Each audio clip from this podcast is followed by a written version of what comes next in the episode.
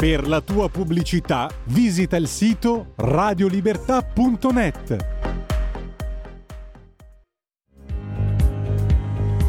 Va ora in onda la rassegna stampa.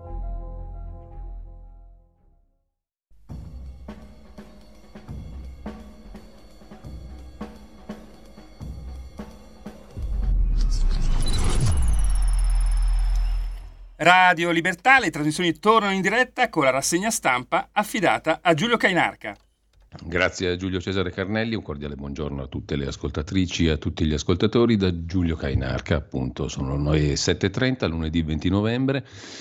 Eh, questione pratica, ieri non è andato in onda niente in diretta perché siamo rimasti a piedi con il regista, ne abbiamo uno solo in questo momento, quindi la programmazione sarà ridotta, tipo più o meno quella estiva per qualche giorno, fino a che ovviamo al problema. Intanto, mh, mm, vi ricordo il sito radiolibertà.net, vi ricordo anche la pagina Facebook di Radio Libertà per vedere quello che va in onda con tutte le modifiche del caso, perché più o meno faremo il palinsesto estivo avendo un solo regista in questi giorni. Ripeto, poi i giorni prossimi vedremo di ovviare anche a questa questione. E dicevo, mm, andiamo subito a vedere la prima pagina dell'agenzia ANSA, agenzia ANSA che si apre con l'arresto di Filippo in Germania, ha accettato l'estradizione.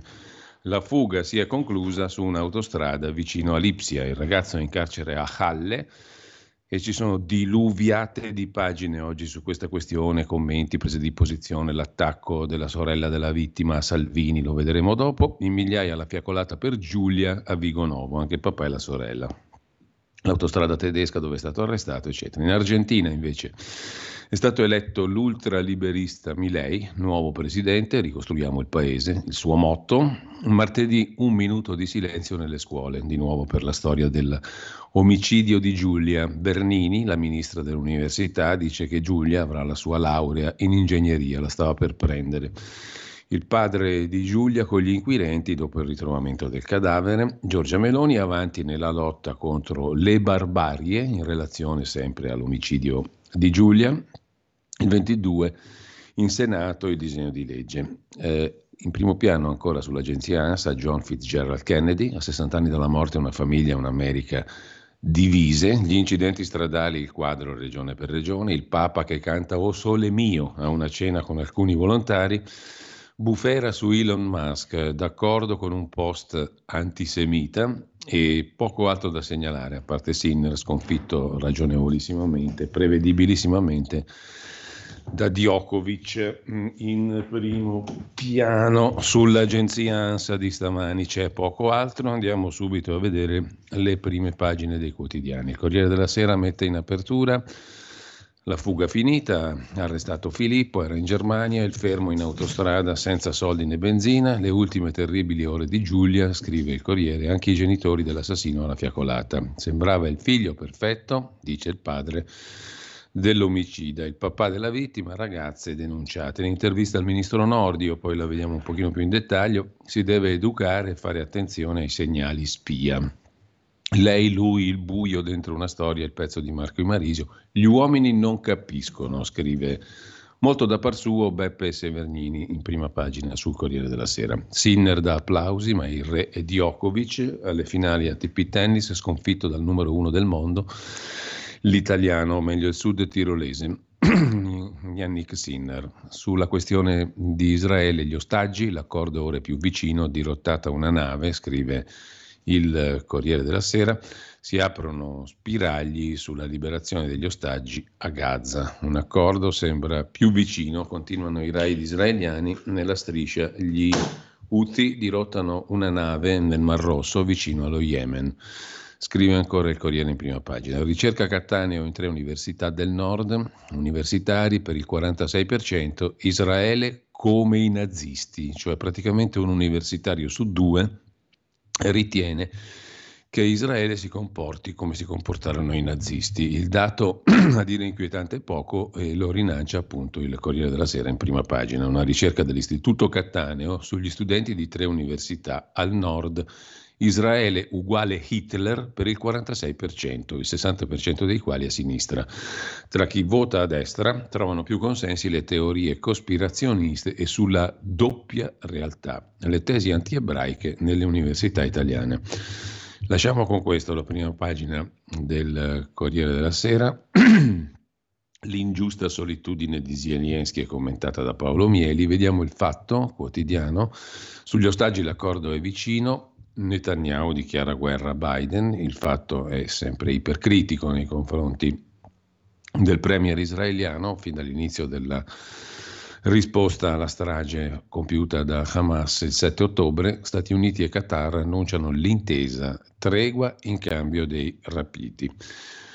Giulia preso Turetta, noi genitori lasciati soli col nostro dolore a parlare, in questo caso il padre di Chiara Gualzetti, uccisa nel 2021. E poi un giallo, un drone americano statunitense ammazzò un italiano, ma il PM insiste per archiviare, il cooperante lo porto, morto in Pakistan nel 2015.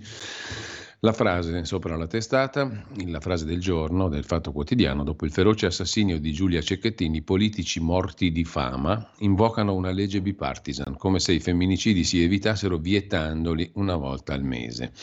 E sempre dalla prima pagina del Fatto Quotidiano, diritto allo studio addio, gli Atenei come beni di lusso, il fatto economico, per la precisione, il dorso economico del lunedì, pochi fondi, borse di studio ai minimi, si laurea il 29%, ma la media europea è al 42%. Per gli alloggi soltanto il 5% vive in studentato, l'offerta privata è assorbita da turismo e affitti brevi. Così sul Fatto quotidiano di oggi, a chiudere la prima pagina Massimo Novelli ricorda Augusto Monti, il professore di Casa Einaudi, maestro di Pavese, Ginzburg, Bobbio e Giulio Einaudi, l'editore per la pagina di cultura. Lasciamo il fatto, andiamo a vedere anche la prima pagina del giornale. L'apertura è sulla questione degli sciacalli del femminicidio, come li chiama il giornale. Accusano il governo e non il killer. Filippo, arrestato in Germania. La sinistra punta il dito sul maschilismo veicolato dalla destra, ma i dati la smentiscono. Nel 2023 meno donne vittime. La lettera a una sorella è il titolo dell'editoriale firmato dal direttore Sallusti. La reazione dei familiari di Giulia alla notizia della terribile morte della figlia è ingiudicabile, qualsiasi sia. Detto questo, resta incomprensibile, scrive il direttore del giornale, il tentativo di buttarla in politica, come ha fatto ieri anche la sorella di Giulia, Elena, con un post, forse telecomandato da qualcuno o qualcuna a lei vicina, in cui se la prende con Matteo Salvini, perché la Lega ha votato contrariamente alla ratificazione della Convenzione di Istanbul perché il ministro dei trasporti, Salvini, dubita della colpevolezza di Turetta, l'assassino, in quanto bianco, di buona famiglia, arrivando a concludere che è un omicidio di Stato, scrive la sorella della vittima. Tutto questo perché Salvini ha postato la seguente frase dopo l'arresto in Germania di Filippo Turetta. Bene, ha scritto Salvini, se colpevole nessuno sconto di pena, carcere a vita. A Elena, a cui va il nostro abbraccio, vorrei dire due cose, scrive Sallusti, e raccomandarle di stare attenta a cadere in trappole che amici interessati potrebbero tenderle. Ecco, a Elena dico per prima cosa che anche un bambino capisce che quel se è pleonastico, cioè superfluo, aggiunto alla verità successiva solo per rimarcare che lui, Salvini, è un ministro e non un giudice per seconda vorrei ricordarle che tutti i governi italiani sono da sempre stati in prima linea nel contrasto alla violenza sulle donne. In Italia nell'ultimo anno i femminicidi sono in calo, siamo tra i paesi europei agli ultimi posti nella classifica di questo tipo di reato, ben dietro Germania e Francia, dove non governa la destra. Ma soprattutto, scrive Sallusti, vorrei dire a Elena che la psiche umana, oltre a un certo disturbo, non è regolabile per legge. Queste tragedie avvengono nonostante già oggi chi uccide una donna, in generale chi uccide chiunque, sa bene di andare incontro all'ergastolo, il massimo della pena in una società civile. E se in alcuni casi ciò non è avvenuto, non è stato per colpa dei politici, ma di una giustizia così così. Quella giustizia, per esempio, che poche settimane fa ha scarcerato un collega di Filippo che aveva ucciso la fidanzata con 50 coltellate perché obeso e fumatore. No, Elena, conclude Sallusti, tua sorella non l'ha uccisa lo Stato, è stata una persona criminale che se n'è infischiata delle regole decise dallo Stato, come avviene fin dalla notte dei tempi. Le miserie umane non hanno colore politico né padrini e sia io sia tu possiamo farci ben poco per azzerarle, scrive Sallusti alla sorella di Giulia Cecchettina ammazzata. In primo piano c'è anche il pezzo di Magdi Allam, La colpa araba, il sacrificio della Palestina in odio a Israele. Il pezzo da pagina 1 volta a pagina 16, è un lungo articolo di Magdi Cristiano Allam. La Palestina non esiste e la colpa è degli arabi se non esiste la Palestina. Pur di distruggere Israele sacrificano il loro popolo.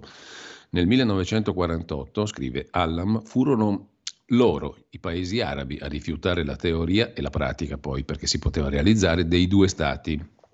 I docenti universitari che firmano appelli antisionisti e parlano di apartheid a Gaza non conoscono la storia. Chiedere la tregua fa il gioco dei terroristi di Hamas. L'articolo è molto lungo e assai interessante, come in genere le cose che scrive Maghi di Cristiano Allam. Sempre dalla prima pagina del giornale di oggi, la denuncia dell'ordine dei commercialisti. Troppi sono finiti nel mirino dei magistrati. La denuncia la raccoglie Luca Fazzo, pagina 1 a pagina 13.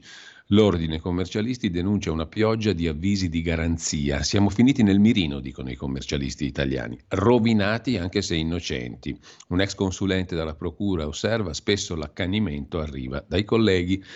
Inchieste tributarie su revisori dei conti e membri di collegi sindacali si riversano sempre le colpe degli azionisti e sono spesso i commercialisti a fare i revisori dei conti. Nelle società Sempre dalla prima pagina poi del um, giornale, per gli under 18 da domani scatta la stretta sui cellulari, da domani via al blocco. Di che cosa si tratta? Sommariamente a pagina 18 del giornale, anzi 19, eh, da domani scatta il blocco per siti porno e di gioco d'azzardo sui telefonini degli under 18, dei minorenni. È stretta sui baby cellulari. Ecco come funziona il nuovo parental control e quali sono i suoi punti deboli. Contenuti proibiti, accesso negato alle pagine che istigano a odio, suicidio, anoressia e abuso di droghe.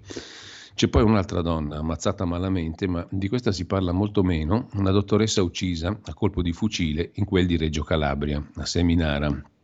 Il marito è stato ascoltato dai pubblici ministeri, sarà risentito nelle prossime ore. Indagine sulla vita privata e professionale della dottoressa Francesca Romano, uccisa sabato mattina a colpo di fucile mentre tornava a casa in auto dopo un turno di guardia medica a Santa Cristina da Spromonte. Nelle prossime ore potrebbe essere risentito appunto il marito, anche lui medico, Antonio Napoli. Proseguono le indagini della polizia per capire il contesto dell'agguato e dare un nome a chi ha sparato due colpi di fucile contro l'auto dei due coniugi, dopo che la donna ha concluso il turno di lavoro nell'ambulatorio di guardia medica. Tanto lasciamo la prima pagina del giornale e mm, andiamo a vedere anche la prima pagina del mattino di Napoli. Dal mattino vi segnalo il virgolettato, ragazze denunciate l'appello del papà di Giulia Cecchettin, la vittima dopo il delitto della figlia. Dal mattino passiamo al tempo di Roma, il quotidiano romano apre anch'esso con la notizia del fermo di Filippo Turetta in Germania, ma anche l'ultima follia della CGL di Landini. L'emergenza Covid non è finita, dice Landini. Arriva il bonifico, a Marta Fascina la prima parte dell'eredità da 100 milioni di euro di Silvio Berlusconi, Ellis Schlein va a caccia di alleati, primo nodo a Calenda, e poi Salvini, in attesa che la sua riforma del codice della strada diventi legge, dice meno incidenti stradali si sono verificati grazie ai controlli che si sono intensificati. Lo dicono i numeri, lo sostiene il vice premier Salvini, in attesa che la sua riforma, la riforma del codice della strada, diventi legge. Il ministro Salvini pensa anche a inserire nuovi corsi nelle scuole per aumentare la responsabilità dei giovani alla guida. Andiamo a dare un'occhiata adesso anche al giorno, quotidiano nazionale. L'apertura è sul caso Turetta Cecchettin, naturalmente, e poi oltre le parole mettiamoci anche la faccia, scrive la direttrice Agnese Pini. Dal giorno passiamo a Repubblica, il quotidiano diretto da Maurizio Molinari si occupa del killer Turetta che aveva un piano ma anche dell'annuncio fatto dal ministro Valditara. Un'ora alle superiori per educare alle relazioni, è l'idea del ministro dell'istruzione e del merito. A centro pagina il video che accusa Hamas, gli ostaggi erano detenuti nell'ospedale Al-Shifa, che era un po' il segreto di Pulcinella. La svolta in Argentina, l'ultrapopulista Milei è il nuovo presidente, poi lo vedremo un pochino più in dettaglio.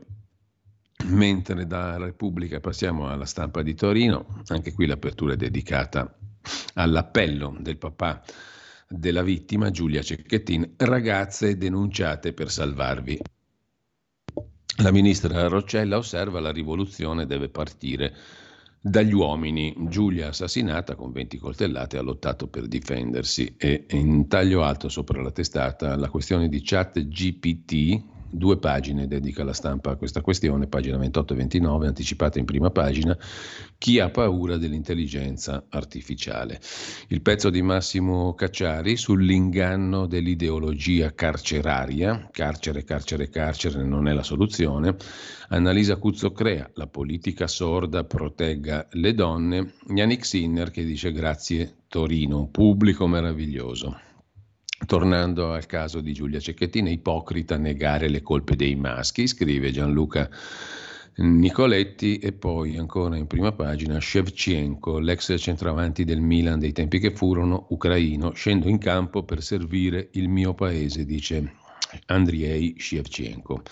Dalla stampa passiamo alla verità di Maurizio Belpietro, l'apertura è sulla CGL che chiede soldi per il Covid, le proposte del sindacato, Landini e i suoi mandano in aula emendamenti alla manovra, tra questi l'incredibile richiesta di più assunzioni tra le forze dell'ordine per agevolare i controlli di misure connesse all'emergenza pandemica. Questo è il paese che sognano quelli della CGL. In taglio alto L'ex di Giulia preso in Germania, l'omicida di Giulia Cecchettin, colpa dei maschi? No, scrive Francesco Borgonovo, colpa di uno non abbastanza uomo, ma c'è chi vuole la rieducazione. Le interviste del lunedì a Claudio Borghi Aquilini, senatore della Lega, la vediamo dopo, così come quella di Carlo Cambia, Ettore Prandini, e al professor medico Giovanni Fraiese che chiede che il governo faccia analisi serie sui vaccini. Intanto ogni giorno mi chiamano con offerte sospette, pressing telefonico. Lo denuncia il direttore della Verità, Maurizio Belpietro, che racconta come sia perseguitato al telefono con offerte sospette. Buongiorno Maurizio, so che lei ha provato a cambiare gestore, ma la pratica non è andata a buon fine. Insomma, le rotture di balle che abbiamo tutti quando ci chiamano per sottoscrivi questo abbonamento, quell'altro della luce, dell'acqua, del gas, del telefono, eccetera.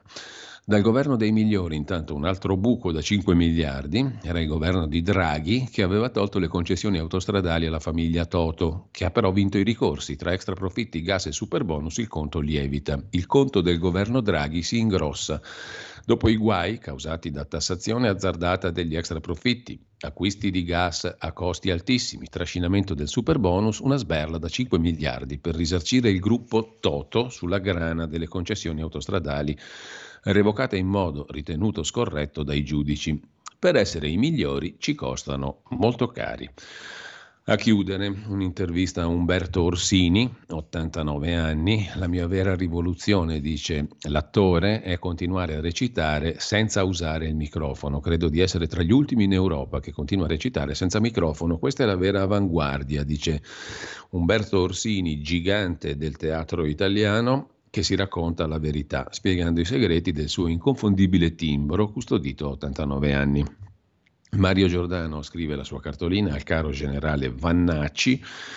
Che delusione! Da suo difensore lei mi ha deluso. Noi che l'abbiamo difesa fin dall'inizio, che l'abbiamo sostenuta, che l'abbiamo considerata un simbolo di quella libertà di espressione che riteniamo negata dal politicamente corretto, noi che abbiamo letto in tv i brani del suo libro, scrive Mario Giordano, noi che Abbiamo difeso appunto il generale Vannacci e sperato che portasse un contributo nel rimettere dritto questo mondo al contrario. Siamo rimasti delusi nel vederla ricorrere a una raffica di querele contro chi l'aveva attaccata, proprio così, dalle raffiche di mitra alle raffiche di querele.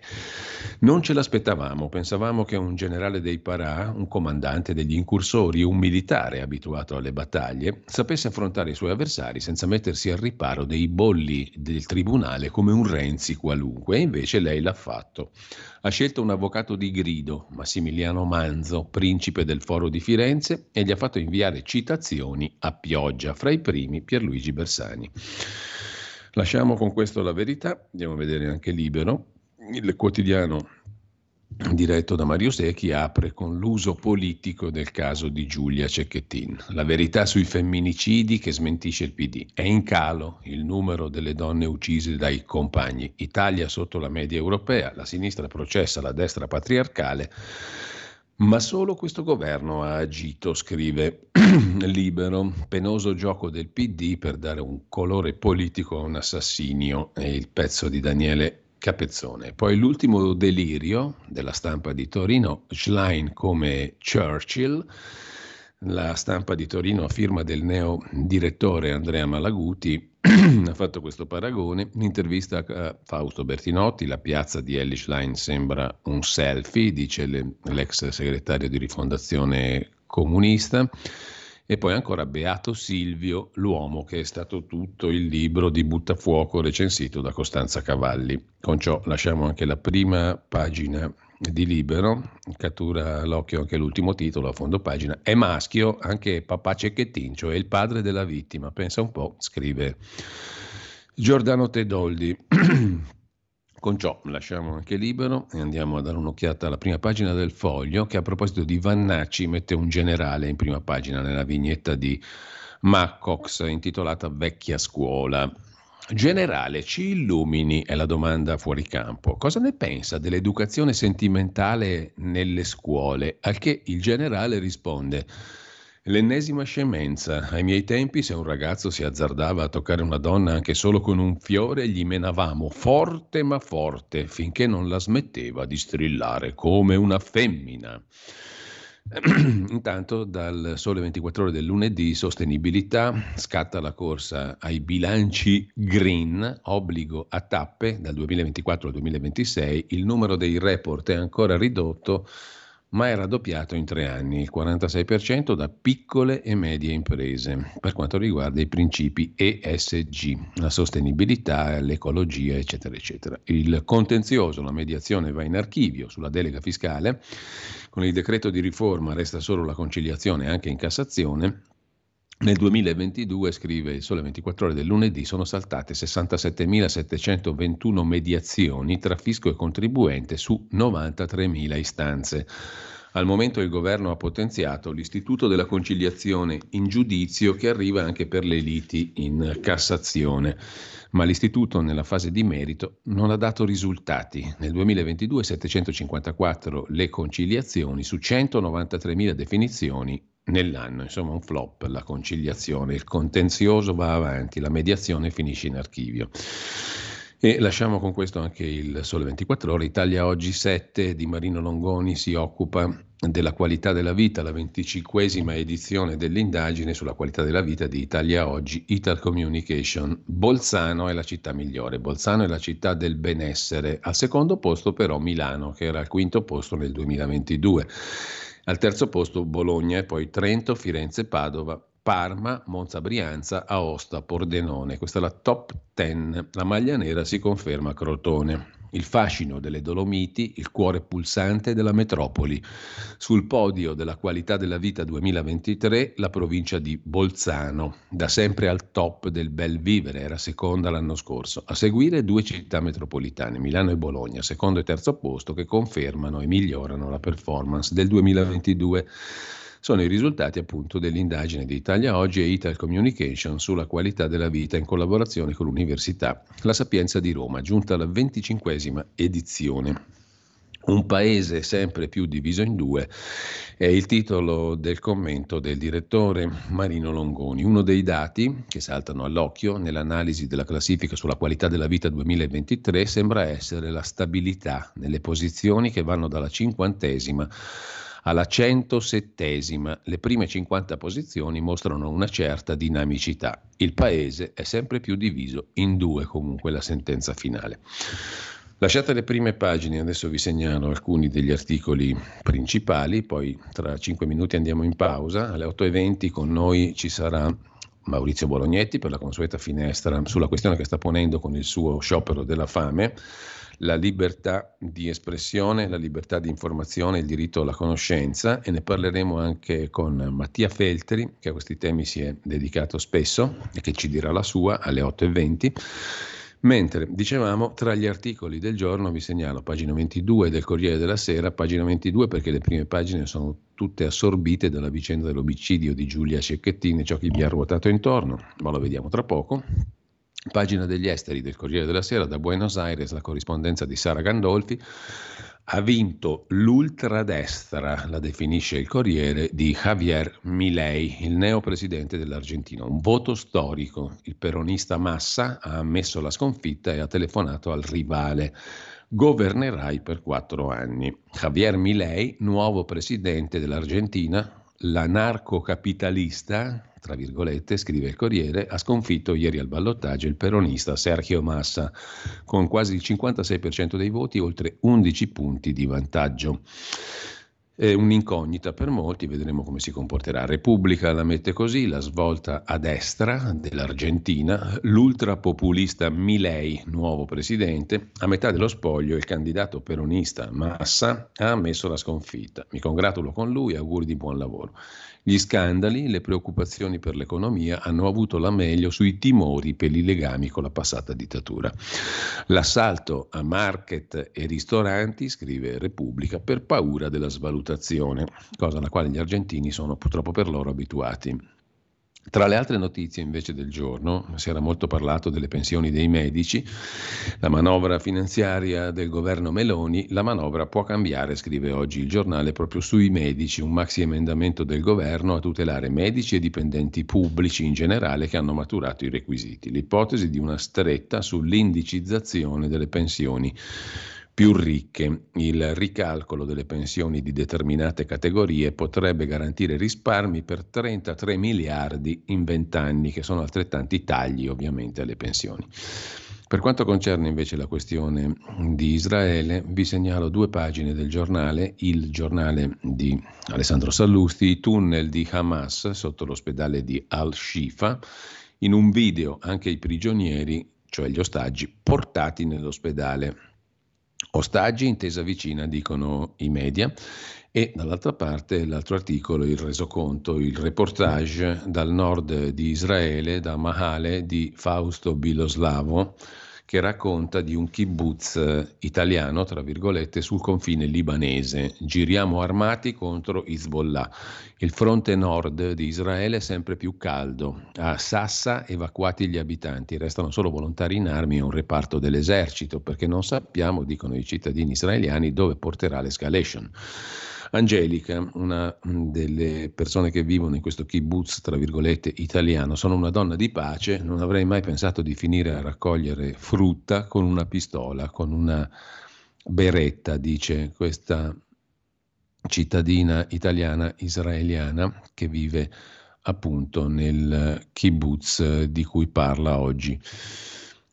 Fausto Biloslavo nel suo reportage a pagina 15 del giornale. Dal giornale passiamo un attimo soltanto, vi chiedo scusa, dal giornale dicevo passiamo a dare un'occhiata anche alla verità che non ho capito bene perché intervista con Fabio Dragoni Francesca Immacolata Ciauqui sulla questione di Israele, due popoli, due stati, un'utopia, così il Vaticano illude i palestinesi. Una mia associazione è presente in Terra Santa, ecco qui il motivo per cui l'ex papessa, come l'avevano chiamata, Francesca Immacolata Ciauqui, che ha raccolto un po' di documenti interessanti sul Vaticano a suo tempo, è stata inquisita, è stata tre giorni in carcere, accusata di aver passato informazioni rilevanti alla stampa. Comunque una mia associazione è presente in Terra Santa. Gli arabi soffrono, ma è Hamas a tenerli in scacco. Sono grata a Papa Francesco, su gay e trans viene travisato, ora mi occupo di comunicazione e non ho paura dell'intelligenza artificiale il che naturalmente ci conforta tutti. Lasciamo la verità con l'intervista a Claudio Borghi, il nuovo patto di stabilità potremmo anche non firmarlo, dice il senatore leghista lo approviamo se ci soddisfa, altrimenti meglio rinviare a dopo le europee e negoziarlo senza più gentiloni. La commissione Covid indagherà anche sui vaccini. La CGL ha accettato l'abolizione dell'articolo 18, legge Fornero e Green Pass, ora ci attacca per una manovra che difende stipendi e pensioni. Facciamo una piccola pausa delle 8, ci risentiamo tra pochissimo. La tua radio è ascoltabile anche con la televisione in digitale. Sul telecomando della televisione digitale o del tuo ricevitore digitale puoi scegliere se vedere la TV o ascoltare la radio. Risintonizza i canali radio e troverai anche Radio Libertà, canale 252. E ridiamo subito la linea a Giulio Cainarca. E rieccoci qui con l'intervista, dicevamo, sulla verità al senatore Borghi, ma anche un'altra intervista, l'abbiamo citata prima, quella di Carlo Cambia e Ettore Prandini. Ci chiamano ignoranti perché pestiamo i piedi alle lobby, dice il presidente della Coldiretti Prandini. Non sopporto che si sminuisca l'intelligenza degli agricoltori. Ora la battaglia sulla carne sintetica si sposta in Europa. Alleiamoci con i paesi del sud, dice ancora Prandini. I nostri allevamenti sono i più sostenibili al mondo.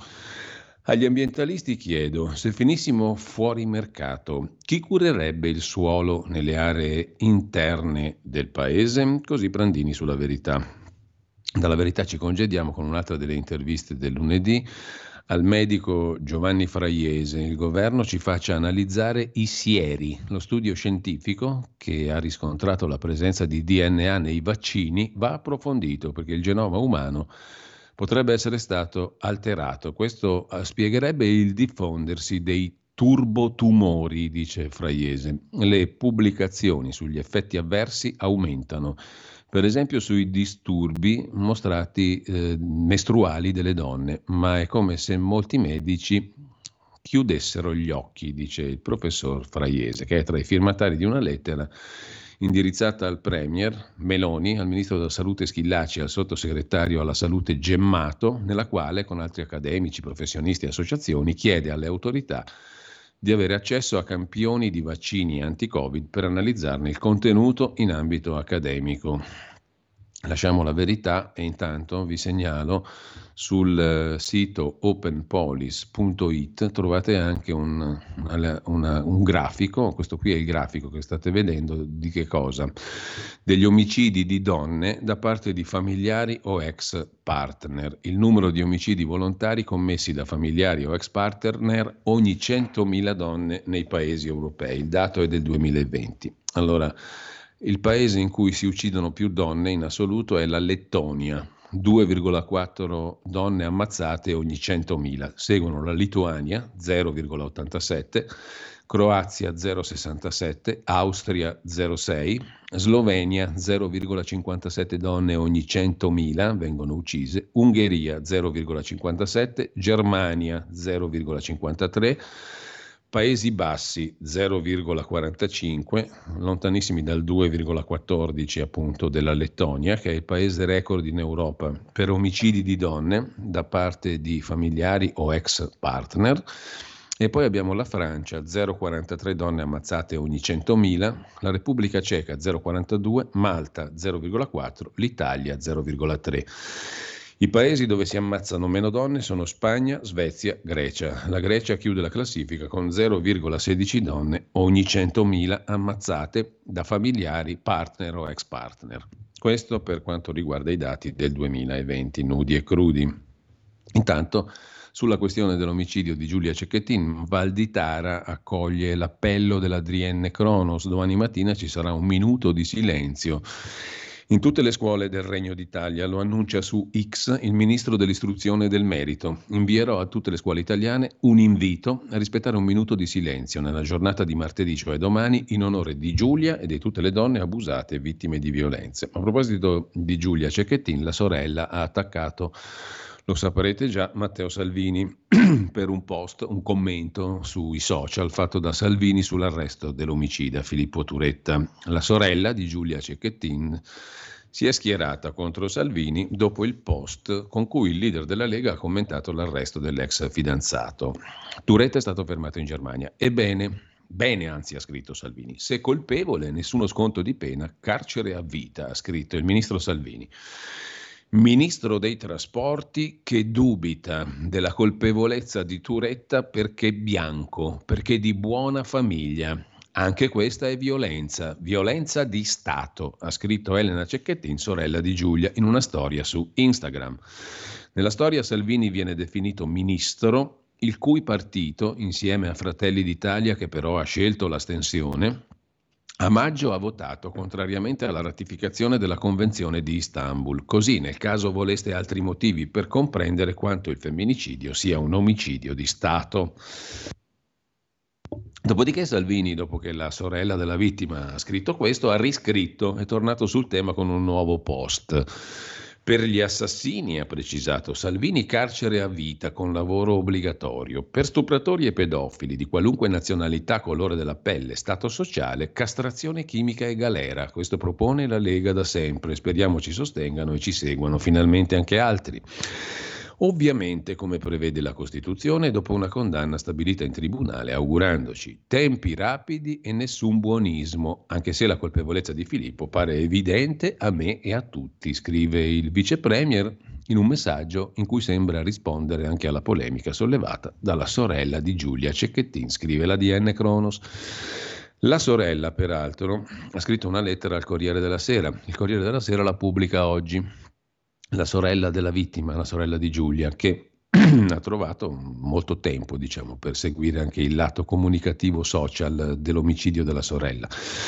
La sorella di Giulia, Elena Cecchettin, scrive sul Corriere della Sera, il Corriere pubblica oggi a pagina 6, Turetta, cioè l'omicida di sua sorella, viene spesso definito come mostro e invece mostro non è.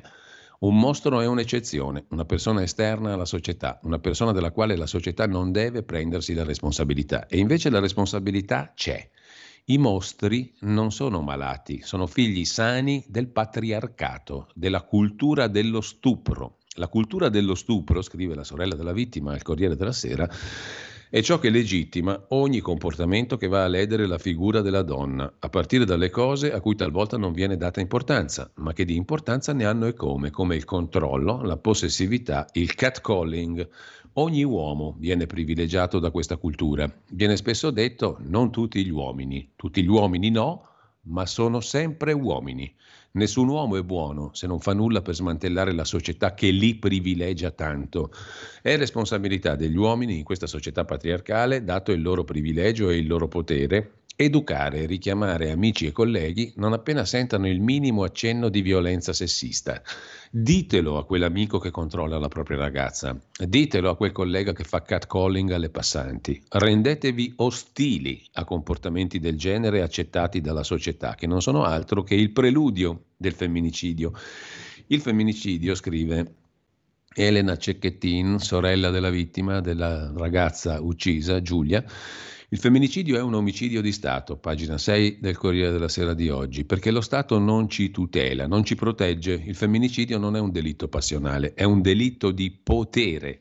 Serve a un'educazione sessuale, affettiva, capillare, serve, serve un'educazione sessuale, affettiva, capillare, serve insegnare che l'amore non è possesso Bisogna finanziare i centri antiviolenza, bisogna dare la possibilità di chiedere aiuto a chi ne ha bisogno. Per Giulia non fate un minuto di silenzio, per Giulia bruciate tutto, è l'appello della sorella della vittima.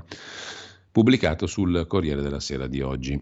C'è l'intervista poi sul Corriere al Ministro della Giustizia, Nordio, faremo una guida per riconoscere tutti i segnali spia Nuove norme sono utili ma non risolutive. Bisogna informare i maschietti, li definisce così il ministro Nordio, dei rischi che corrono. Il problema è anche la sciatteria etica di questa generazione.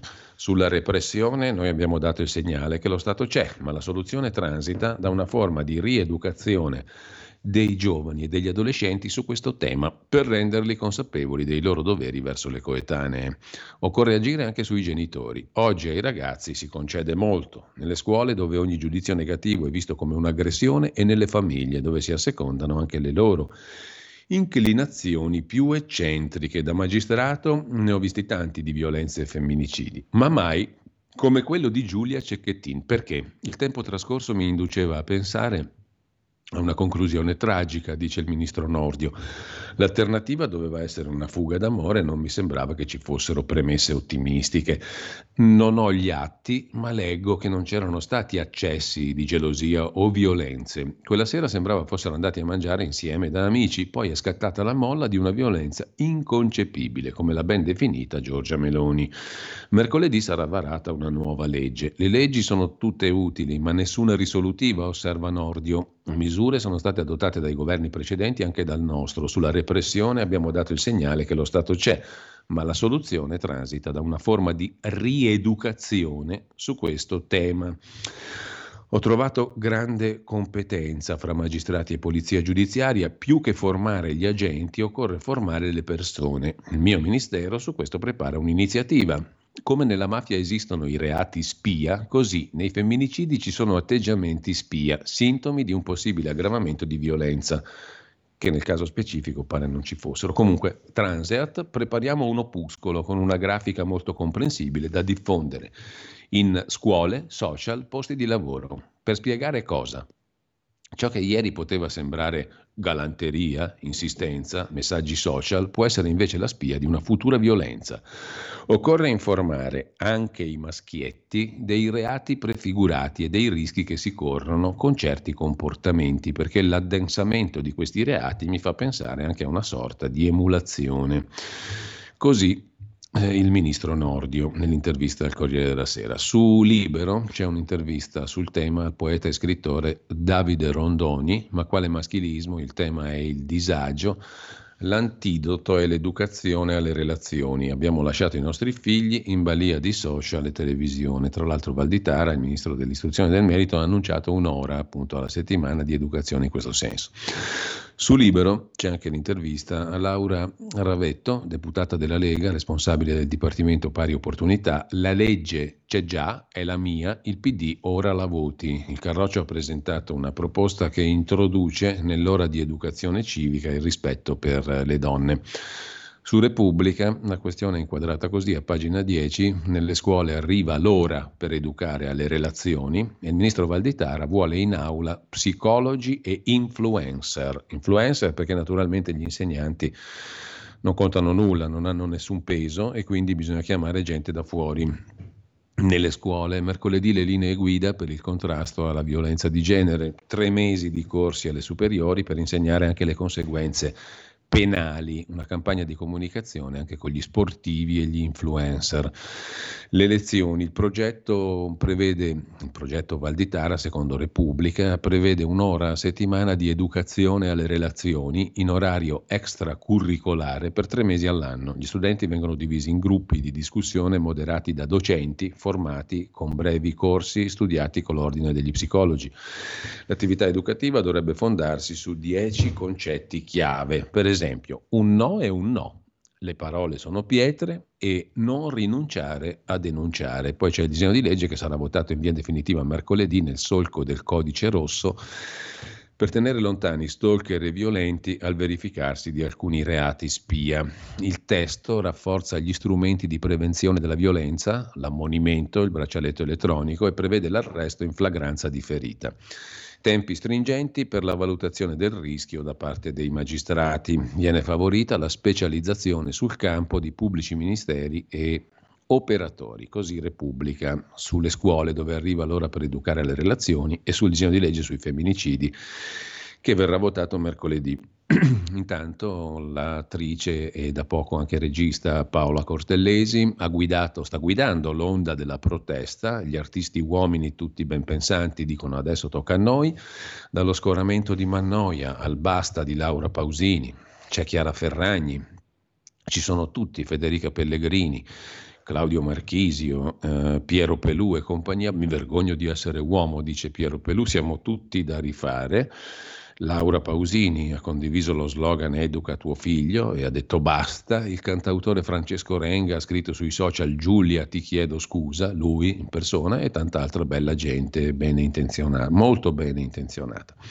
Nel frattempo, già che siamo sul Corriere della Sera, cambiando completamente argomento, la Lega si sta allargando troppo e Fratelli d'Italia comincia a mettere i puntini sulle i. Fratelli d'Italia apre il fronte dei territori, dal Trentino alla Sardegna, il centrodestra sta litigando sul riequilibrio dei pesi e delle strategie. Lite, insomma, fra Forza Italia, no, più che Forza Italia, Fratelli d'Italia e Lega sulle candidature nelle regioni mentre i partiti hanno le casse vuote per le europee e candidarsi costa almeno 50.000 euro. È alla portata di tutti, eh? tutti i poveracci, po- i rappresentanti del popolo possono candidarsi se hanno 50.000 euro in sacchetta e caccia alle donazioni. Salvini ai suoi ha chiesto di raccogliere almeno 30.000 euro a testa a candidato. Nel PD pesano 119 addetti del partito. In sostanza i partiti hanno le casse vuote. Viva la democrazia.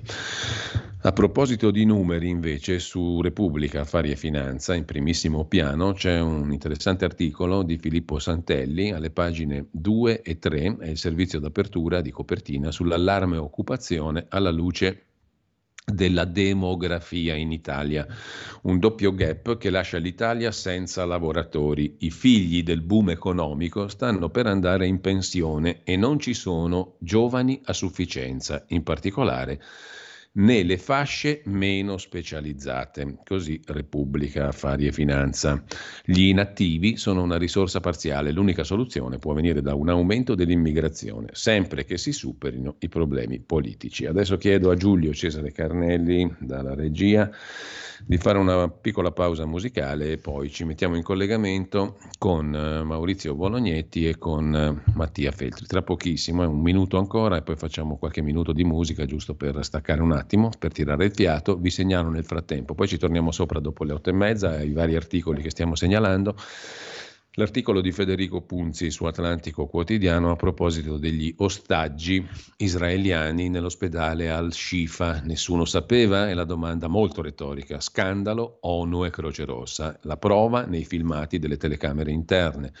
Quando l'ONU, l'UNRWA, cioè l'Agenzia dell'ONU per i palestinesi, la Croce Rossa, quando saranno chiamate a rispondere di ciò che non hanno saputo o voluto vedere? Punto di domanda. Intanto, altro sondaggio, quello di prima nelle università italiane è sconvolgente per molti versi, il 50%, il 46%, lo scrive il Corriere della Sera, sondaggio dell'Istituto Cattaneo, 46% degli universitari italiani ritiene che Israele uguale Hitler, uguale nazisti. Ehm, forse fa meno impressione che l'80% dei palestinesi approvi i massacri di Hamas. Il sondaggio è di Aurad, commentato da Leone Grotti su tempi.it. Sondaggio sconvolgente, oltre l'80% dei palestinesi approva i massacri di Hamas, che dimostra che a Israele non basterà smantellare Hamas per vivere in sicurezza. Va disinnescato l'odio che alimenta il terrorismo. Il sondaggio è stato condotto da Aurad con la W, AVR, eh, AWRAD.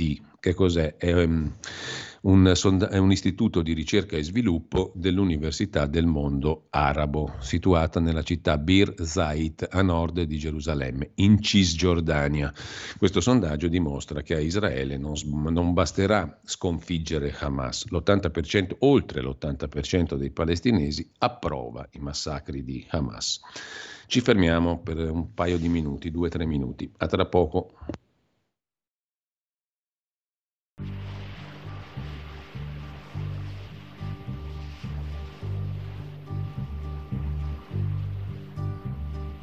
Sitting in the morning sun. I'll be sitting when the evening comes. watching the ships roll in, and I watch them roll away again. Yeah, I'm sitting on the dock of the bay, watching the tide roll away. Just sitting on the dock of the bay, wasting time. I left my home in Georgia, headed for the Frisco Bay. Cause I've had nothing to live for, and look like nothing's gonna come my way. So I'm just gonna sit on the dock of the bay, watching the tide roll away Ooh, I'm sitting on a darker bay, wasting time. Look like nothing's gonna change. Everything still remains the same. Can't do what ten people tell me to do, so I guess I'll remain the same. Listen sitting here resting my bones. And this loneliness won't leave me alone. Listen, 2,000 miles I roam just to make this dock my home. Now I'm just gonna sit at the dock of a bay, watching the tide roll away sitting on a darker bay, wasting time.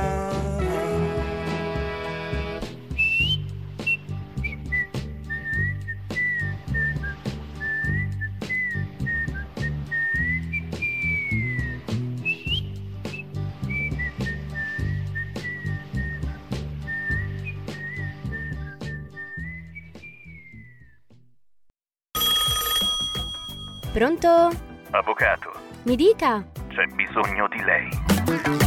Sono l'avvocato Celeste Collovati. Con me parlerete di pensioni e di diritto del lavoro e tutte le problematiche inerenti al lavoro. Ciao a tutti, sono Massimo Leonardi, avvocato e dottore commercialista. Con me parleremo di diritto tributario, diritto societario e danni da mala sanità.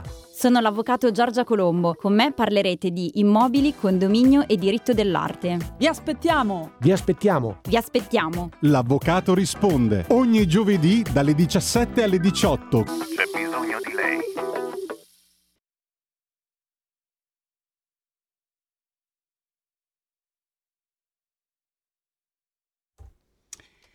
Radio Libertà, ridiamo subito la linea al direttore Giulio Cainarca.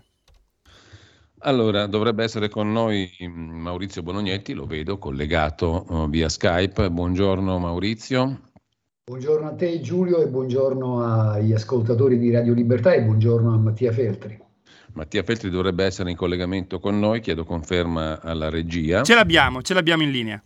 Benissimo, allora saluto e ringrazio Mattia Feltri che leggiamo praticamente tutti i giorni anche in questa rassegna stampa, eh, direttore di Huffington Post e appunto autore della rubrica Il Buongiorno in prima pagina sulla stampa. Grazie per Buongiorno. essere con noi stamani. Eh, lascio subito a Maurizio Bolognetti di spiegare brevemente a Mattia Feltri perché eh, è, è, giunto all'undicesimo giorno di sciopero della fame invocando l'articolo 21 della Costituzione e chiamando ordine dei giornalisti e Federazione della Stampa a prendere posizione su un tema che riguarda la libertà di espressione e il diritto alla conoscenza. Maurizio, se volessimo sintetizzare al massimo, così per, per, per avviare anche un dialogo con Mattia Feltri, certo. con noi stamani. Ma intanto sono partito da una vicenda, la rimozione totale eh, di 17 anni di lavoro del mio canale YouTube con 2000 video, ma ritengo che sia una vicenda paradigmatica di una china scivolosa che, eh, sulla quale ci stiamo incamminando, fatta di eh, censura, fatta di tagliatori di teste, magari che hanno qualche piccolo conflitto eh, di interesse. Eh, partendo da qui, io um, ho posto una questione, possiamo consentire a potenti multinazionali eh, di decidere dalla sera alla mattina quali sono i contenuti leciti o eh, non leciti senza una reale possibilità eh, di potersi difendere e di opporsi a queste decisioni.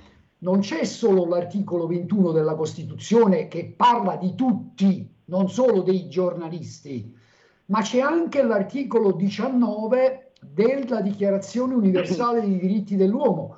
Ogni individuo ha diritto alla libertà di opinione e di espressione, incluso il diritto di non essere molestato per la propria opinione e quello di cercare, ricevere e diffondere informazioni e idee attraverso ogni mezzo e senza riguardo a frontiere. Io dico che tutta questa vicenda, e chiudo davvero, ci riporta alla questione che io pongo da sempre, della decadenza, diciamo così, delle nostre democrazie, che sono sempre più democrazie reali, così come un tempo c'era il socialismo reale. Ecco, io mi sento molestato, ecco, e credo di essere oggetto anche di una latinissima damnatio memoria, ma ieri è toccato a me, domani toccherà a qualcun altro. Io dico stiamo attenti a quello che sta avvenendo. Su questo, lo dico a Mattia, l'ho detto da queste frequenze, è passato forse, inosservato, il Presidente della Repubblica è intervenuto non a caso dalla tribuna del congresso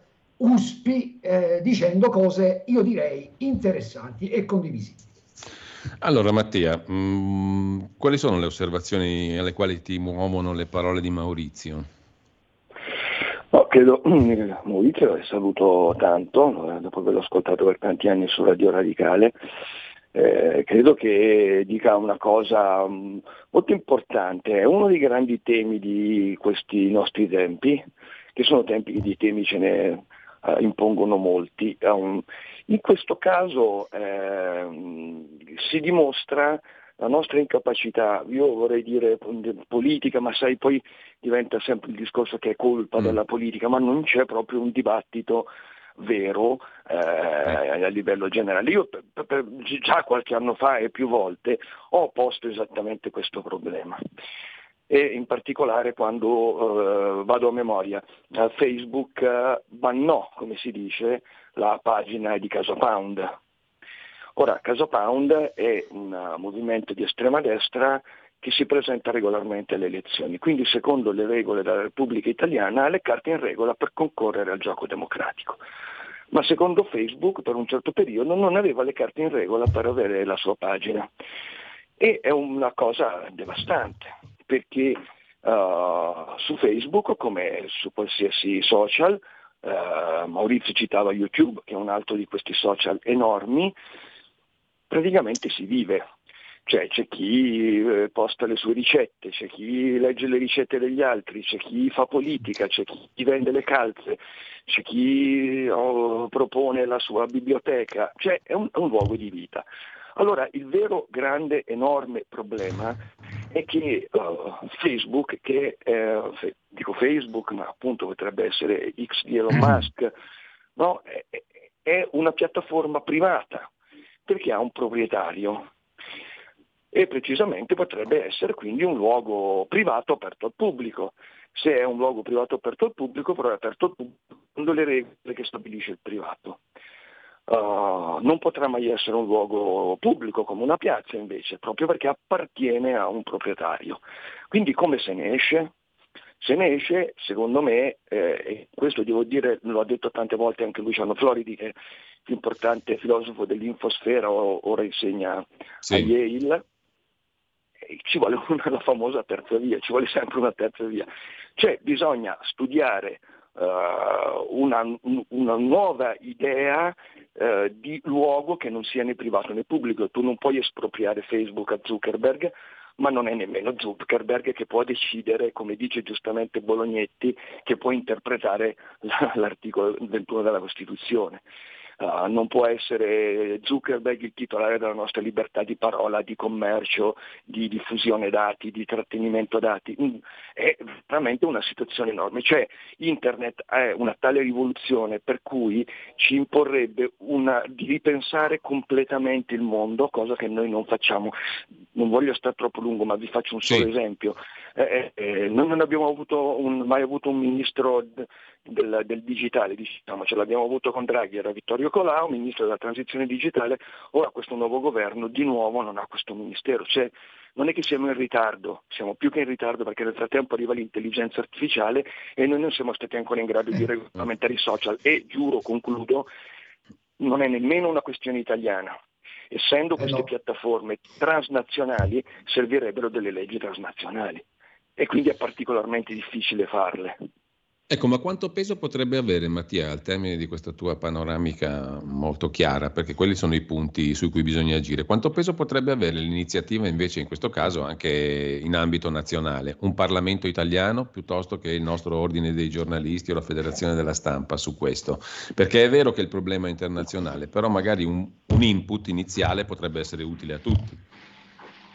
Sì, certo, naturalmente sì, eh, sarebbe se, se l'Italia, ma io la vedo talmente complicata che ci possa riuscire, ma escogitarsi capito, modo di... mi rassegno a passare il Natale in sciopero della fame.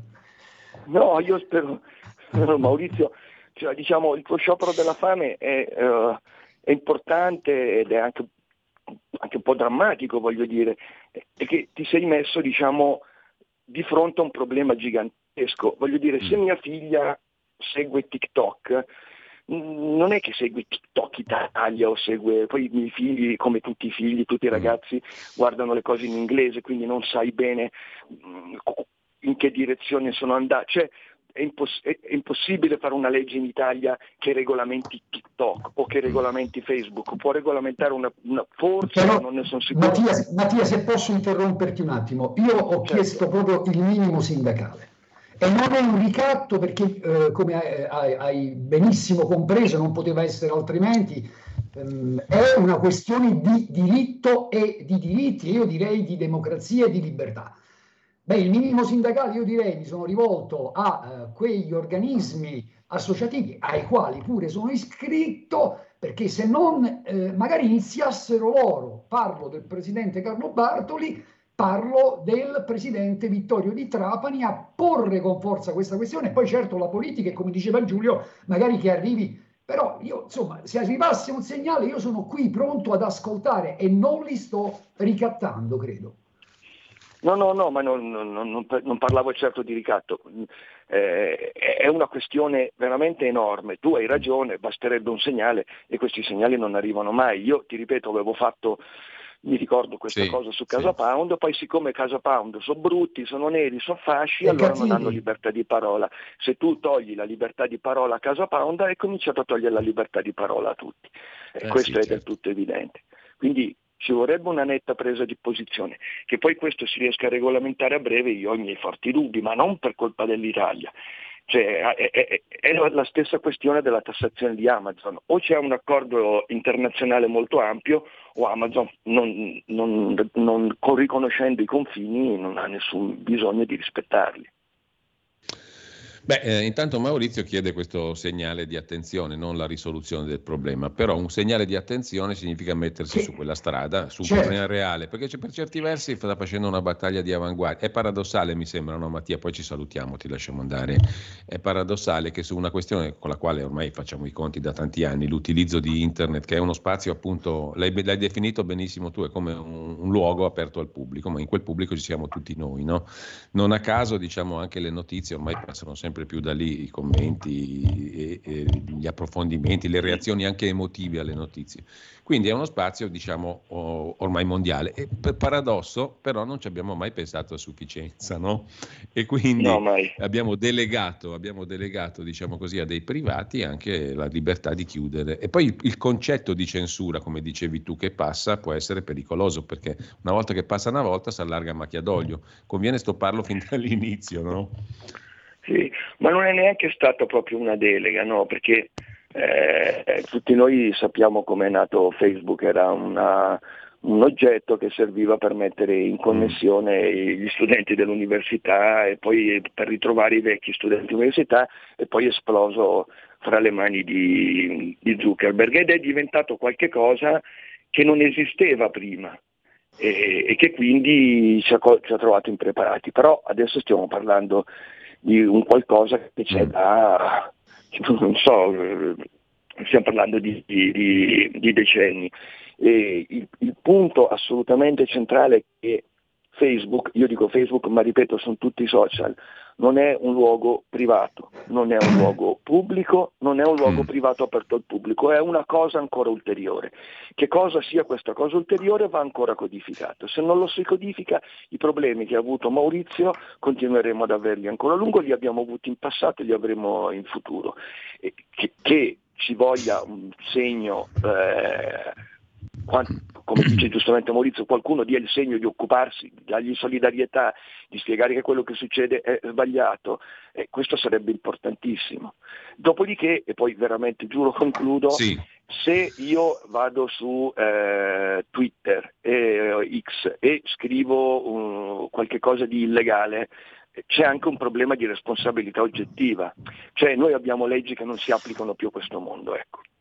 Ma eh, Mattia, ma in questo paese prima che c'era internet, ma quando mai la calunnia e la diffamazione sono state perseguite per direttissima? Ma dall'altro poi c'è il rovescio della medaglia, anche se vuoi, delle cosiddette querele temerarie. Insomma, questo è un paese un po' così, no? Sì, certo, certo, certo. Non mi parlare di querele per piacere. no, perché è, a chi lo dice? Allora, io ringrazio Mattia Feltri. Eh, abbiamo posto un argomento, credo, importante. Maurizio sta facendo, io credo, una battaglia importante, lo condivido da cittadino e anche da, da, colui che fa questa professione. Quindi grazie a Mattia per la sensibilità e insomma, ci teniamo in contatto. Grazie a voi, vi auguro buona giornata, un grande abbraccio a Maurizio. Un abbraccio allora, a te Mattia. Maurizio, dobbiamo salutarci qua. Eh, domani riprendiamo un po' le fila del discorso e mh, mm, nel pomeriggio ci sentiamo così prepariamo la conversazione di domani mattina. Però eh, mi sembra inevitab- indubitabile, più che ine- inevitabile spero, ma indubitabile certamente che questa questione qui vada affrontata, um, perché altrimenti veramente consegneremo sempre di più, con l'avvento, citava prima, ma giustamente Mattia Feltri, dell'intelligenza artificiale, consegneremo sempre di più poteri enormi uh, a entità non controllabili, non controllate, controllabili ma non controllate, no? Assolutamente sì, e Giulio, e grazie per avermi regalato e averci regalato questa bella conversazione stamattina. Grazie a Maurizio Bolognetti. A domani. Ciao. Ciao. Stai ascoltando Radio Libertà. La tua voce libera, senza filtri né censura. La tua radio.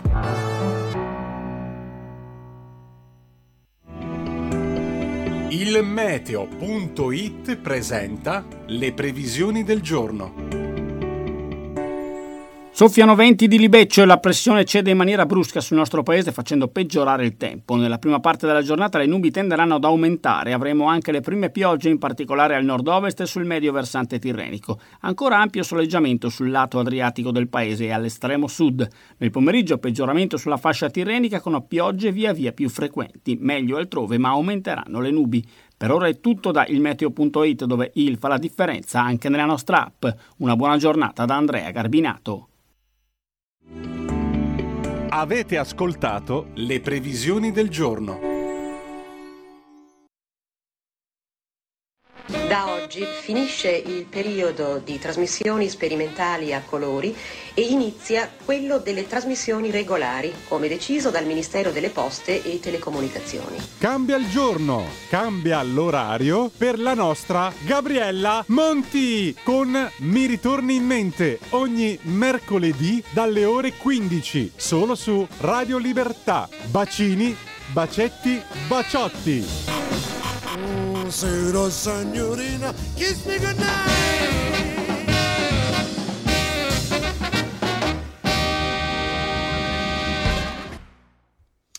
Seconda parte della rassegna stampa con Giulio Cainarca in attesa di collegarci alle 9 con Riccardo Molinari e poi naturalmente la grande città con Carla De Bernardi. La linea torna a te Giulio. Allora, abbiamo eh, visto il sondaggio di Aurad, eh, di cui cita, di cui cita gli, i risultati Leone Grotti su tempi.it, oltre l'80% dei palestinesi approva i massacri di Hamas. Vi segnalo ancora su Tempi un altro articolo di Rodolfo Casadei a proposito di Israele che sta vincendo sul campo, ma sul piano politico è il trionfo di Iran e Russia. C'è anche la foto però di Erdogan insieme a Putin e mh, a Ebrahim Raisi, presidente iraniano. La guerra in Terra Santa, scrive Rodolfo Casadei su tempi.it, ha fatto saltare l'avvicinamento tra l'Arabia Saudita e Israele e ha compattato il mondo musulmano contro l'Occidente, obiettivo del regime degli Ayatollah. Ne esce rafforzato anche Putin. La guerra sul campo vede vittorioso, come era scontato, Israele, ma la vittoria politica nel nuovo episodio dell'eterno conflitto medio orientale va all'Iran e alla Russia. Alla vittoria militare di Israele corrisponde la sconfitta politica degli Stati Uniti, cioè del fronte occidentale. L'Iran ha ottenuto ciò che voleva e forse di più, scrive Casadei. La normalizzazione dei rapporti fra eh, Riyadh, l'Arabia Saudita e Gerusalemme, Israele, è rimandata alle calende greche. L'Arabia Saudita e i paesi arabi che avevano aderito agli accordi di Abramo tornano a integrare il fronte musulmano che riafferma la centralità della causa palestinese e il diritto in linea di principio dei profughi palestinesi a tornare nelle terre da cui si allontanarono o furono allontanati nel 48 e anni seguenti. All'indomani del summit congiunto tra Lega Araba e OCI, Organizzazione della Conferenza Islamica, tutte le potenze islamiche, già in competizione tra loro e diversamente posizionate nello scacchiere delle alleanze internazionali, Arabia Saudita, Iran, Turchia, eccetera, si ritrovano allineate nella condanna non solo delle politiche di Israele, ma dell'intero Occidente e con toni da scontro di civiltà, osserva Casadei. Le fratture fra sunniti e sciiti, visibilissime in Libano, Siria, Iraq e Yemen, appaiono ricomposte nell'unanimità del sostegno alla causa palestinese e nella polemica contro gli alleati di Israele. Nella risoluzione finale si legge che gli stati islamici condannano il doppio standard nell'applicazione del diritto internazionale, avvertono che questa duplicità mina la credibilità dei paesi che proteggono Israele dall'applicazione del diritto internazionale e lo pongono al di sopra della legge, minando anche la credibilità dell'azione multilaterale e sottolineano che le posizioni dei paesi arabi e islamici saranno influenzate da questo doppio standard che porta a una spaccatura tra civiltà, tra le civiltà e le culture.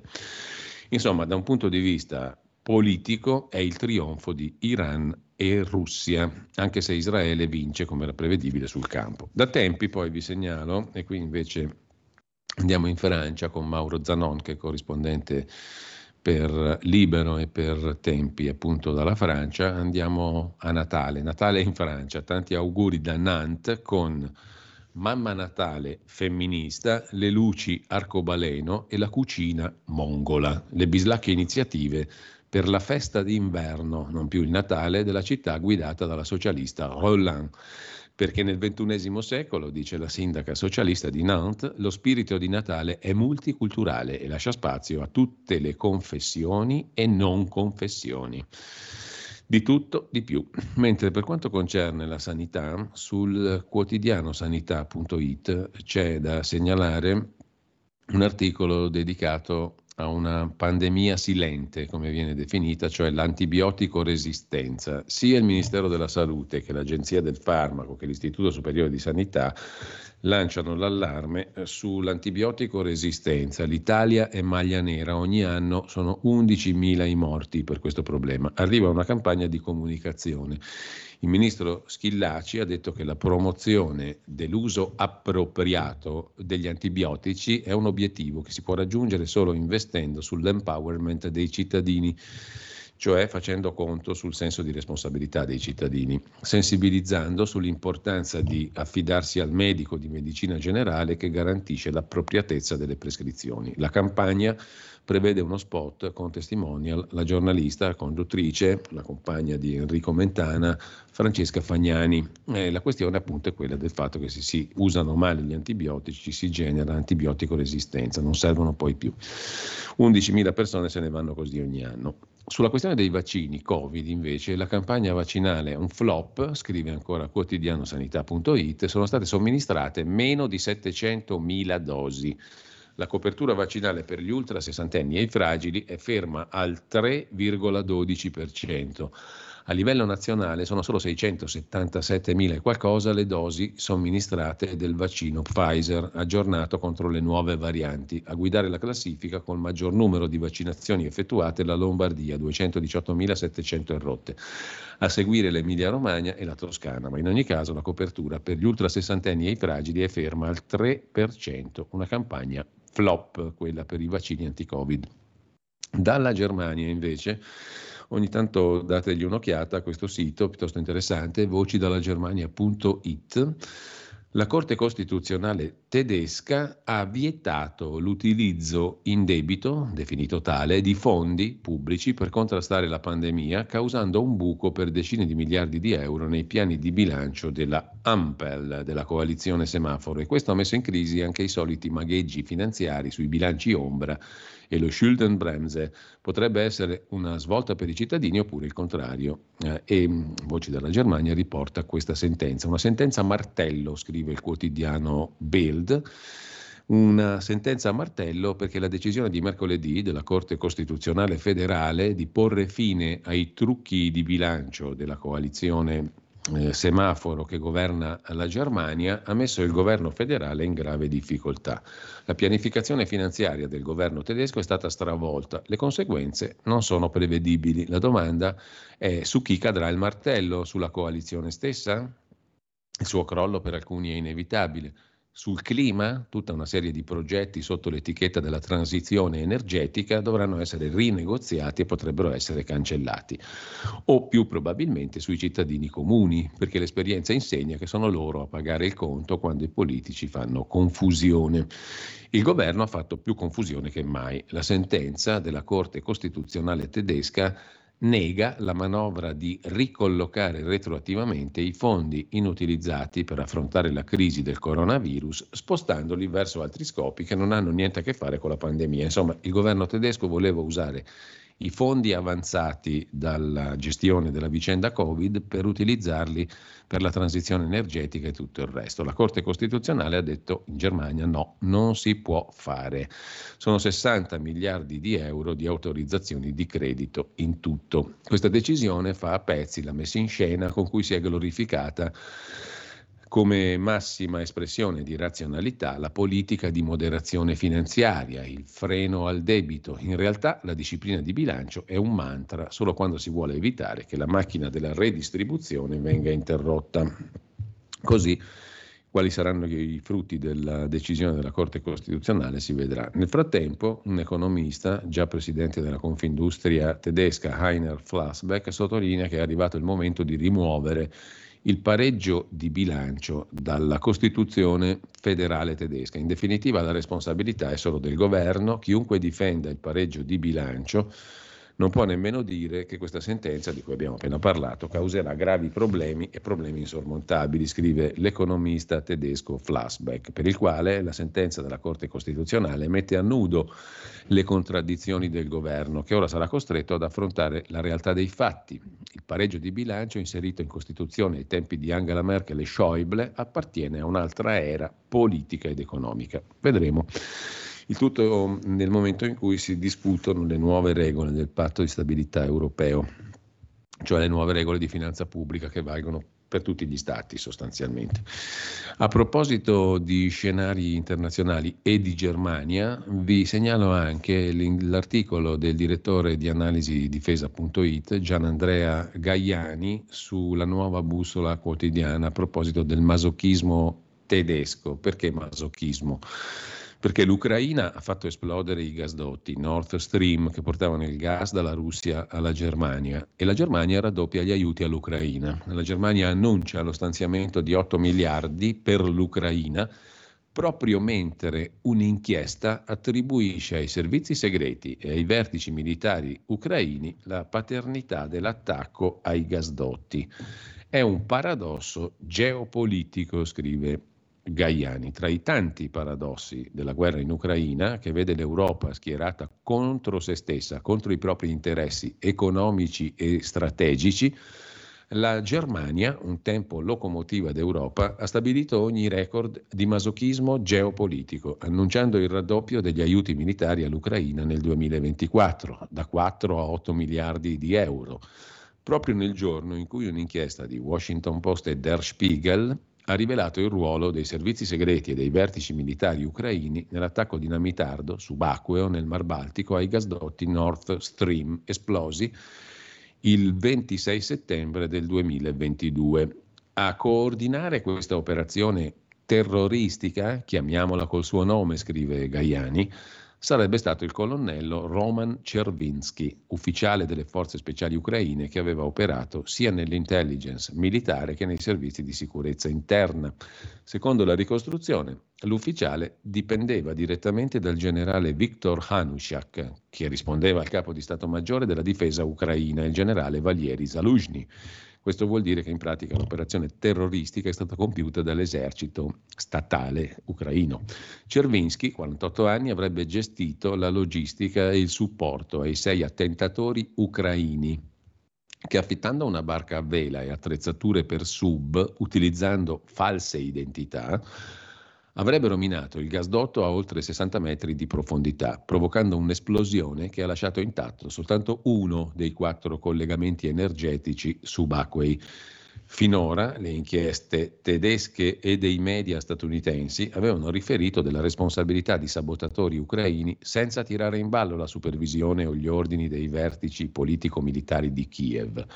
Altre inchieste giornalistiche, come quella di Seymour Hersh, hanno attribuito agli Stati Uniti e ad alcuni loro alleati nella regione baltica quell'attentato che ha senza dubbio costituito il più grave attacco strategico contro la Germania dopo il 1945 e contro la sicurezza energetica dell'intera Europa, scrive Gian Andrea Gaiani sulla nuova bussola quotidiana. Del resto rimane anche oggi difficile credere che una simile operazione non abbia visto protagonisti reparti speciali di marine molto avanzate, invece che un pugno di sommozzatori amatoriali in barca a vela. Sia il presidente Biden che il sottosegretario statunitense Newland avevano precedentemente dichiarato che il Nord Stream avrebbe cessato di esistere in caso di attacco russo all'Ucraina e negli Stati Uniti era stato nominato un sottosegretario per contrastare la realizzazione del Nord Stream 2. Che dire poi del tweet, poi cancellato, dell'ex ministro degli esteri polacco Sikorski, uno dei politici più legati agli Stati Uniti, che ringraziava gli Stati Uniti per l'esplosione dei gasdotti, avvenuta guarda caso lo stesso giorno in cui la Polonia inaugurava un nuovo gasdotto di gas norvegese. O il messaggio è fatto che secondo fonti ricondotte da Londra alla disinformazione russa, l'allora premier britannico Liz Truss avrebbe inviato al segretario di Stato americano Anthony Blinken poche ore dopo l'esplosione dal suo telefono hackerato dai russi. Episodio mai chiarito del tutto, che lascia aperto qualche dubbio circa il possibile ruolo britannico nell'attacco al Nord Stream, anche perché la parabola politica di Liz Truss si è conclusa poco dopo ha fatto il record della più breve permanenza a Downing Street nella storia britannica e poi si è dimessa da leader del Partito Conservatore. In risposta alle ultime rivelazioni, il colonnello ucraino Cervinsky ha negato ogni coinvolgimento attraverso i propri avvocati, così Gian Andrea Gaiani. Mentre, altro tema, tornando al sito Voci dalla Germania, la marcatura biometrica digitale universale, giusto per tornare ai discorsi che abbiamo sfiorato prima con Mattia Feltri e con Maurizio Bolognetti, anche in Europa sta per diventare realtà. Il grande giornalista e scrittore tedesco Norbert Herring ci spiega perché l'incubo della marcatura biometrica digitale universale anche in Europa si sta per trasformare in una triste realtà. Sembrano cose da fantascienza, mica troppo. Esattamente nello stesso momento, scrive lo scrittore e giornalista tedesco Norbert Herring, nello stesso momento in cui si viene a sapere che gli hacker stanno offrendo in vendita i dati di identità della maggior parte dei cittadini indiani sottratti al più grande database di identità governativo al mondo, il Parlamento e il Consiglio dell'Unione Europea concordano di introdurre qualcosa di simile anche per noi in Europa. Nello stesso tempo Washington elogia la versione ucraina del database come un modello da esportare e Bill Gates vuole imporre a ogni neonato in Kenya una marcatura biometrico digitale a vita. C'è del metodo in tutto questo, scrive Norbert Herring, trovate il pezzo in home page su vocidalagermania.it. A inizio ottobre la società di sicurezza informatica Resecurity ha reso noto che secondo quanto affermato dagli stessi hacker sono stati rubati i dati di identità biometrica di oltre 800 milioni di indiani dal database governativo chiamato Aadhaar che ora vengono offerti a un prezzo relativamente basso. Le indagini degli esperti di sicurezza mostrano che l'affermazione, almeno in parte, è vera, anche se il numero di persone coinvolte non è verificabile. Resecurity ha acquisito 400.000 record e ne ha verificato l'autenticità. Le persone interessate non erano state informate del furto da parte dell'organizzazione sconosciuta. I dati dovrebbero includere oltre al numero Hadhar, il nome e il nome del padre, l'indirizzo, il numero del passaporto, l'età, il sesso. Secondo Resecurity, con questi dati i potenziali acquirenti possono svuotare i conti bancari online delle persone interessate e commettere frodi per rimborsi fiscali a loro carico. Questo incidente evidenzia i gravi problemi legati alla protezione dei diritti civili con database di questo tipo, i cui dati vengono utilizzati per tutti i possibili scopi di identificazione. Staremo a vedere se questo è il futuro o meno. Intanto vi segnalo ancora su tempi, a proposito di tecnologia, il pezzo di Marco Pecoraro sull'intelligenza artificiale, un appello agli educatori. Prendete sul serio questo tema dell'intelligenza artificiale la tecnologia che crea contenuti originali imitando i dati da cui ha appreso è ormai alla portata di tutti, ragazzi compresi. Ecco perché bisogna discuterne per capire come accompagnarli a un uso consapevole. Da circa un anno la piattaforma di intelligenza artificiale generativa ChatGPT ha fatto il suo ingresso nel dibattito pubblico in seguito alla sua incredibile capacità di generare contenuti complessi, dando vita a una corsa all'innovazione delle principali aziende tecnologiche e generando discussioni sulle potenzialità e i rischi di questa intelligenza. Su questo si sofferma Marco Pecoraro su tempi.it. Un appello alle agenzie educative, prendete sul serio questo tema dell'intelligenza artificiale. Due pagine dedica la stampa di Torino a questa questione, chat GPT, un punto per chi teme i rischi dell'intelligenza artificiale, l'ottimista Sam Altman è stato sostituito come amministratore delegato di chat GPT da Mira Murati Prima donna al vertice, dietro la manovra l'apocalittico Ilya Sutskever, preoccupato che l'intelligenza artificiale sfugga di mano. Il mantra di Altman era arriva l'era dell'abbondanza per tutti, insomma era troppo ottimista. Ce la vendono questa sostituzione al vertice di chat GPT, hanno fatto fuori Sam Altman, ci hanno messo Mira Murati, ce la vendono come un punto a favore di chi teme i rischi dell'intelligenza artificiale. Sul tema c'è anche un altro articolo, una conversazione di Giuseppe Bottero per la stampa con il fisico, presidente della Fondazione EASY, il centro di ricerca internazionale nel campo dei sistemi complessi e dei dati, fondato 40 anni fa a Torino da Tullio Regge e Mario Rasetti, il professor Alessandro Vespignani la tecnologia è più veloce della politica, non saranno i guru a salvarci, il nostro concetto e la prassi anche del nostro lavoro, il mondo del lavoro sarà stravolto, è una rivoluzione da governare. La ricollocazione dei lavoratori, la riforma della formazione non sono trattati con l'impellenza necessaria. Serve un grande patto per regole globali sull'intelligenza artificiale. Non ha senso intervenire nei singoli paesi, un po' il discorso che facevamo prima con Mattia Feltri. Infine, a proposito di scienza, torniamo su tempi.it. L'articolo di Piero Vietti, parla Patrick T. Brown, lo studioso che ha deciso di raccontare dall'interno il sistema di pressioni politiche, conformismo e autocensura che finisce per soffocare ogni approccio autenticamente scientifico sul riscaldamento globale e sulla transizione ecologica. In un lungo articolo per The Free Press ha scritto di questi temi Patrick T. Brown. Parlare di riscaldamento globale, effetti dei cambiamenti climatici, tagli alle emissioni di CO2 e transizione energetica è diventato una specialità simile allo slalom.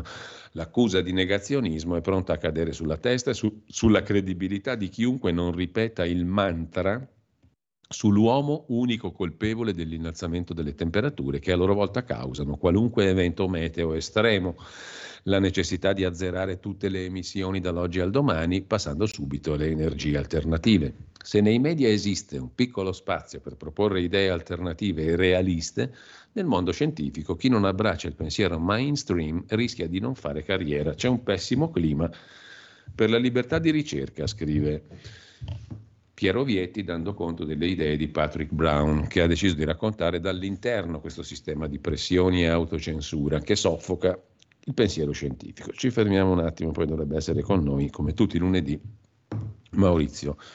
Eh, chiedo scusa, eh, Riccardo Molinari, Maurizio Molinari il direttore della stampa, del, sì, buonanotte, di Repubblica, ci sentiamo tra poco che facciamo prima. Stai ascoltando Radio Libertà la tua voce libera, senza filtri né censure, la tua radio.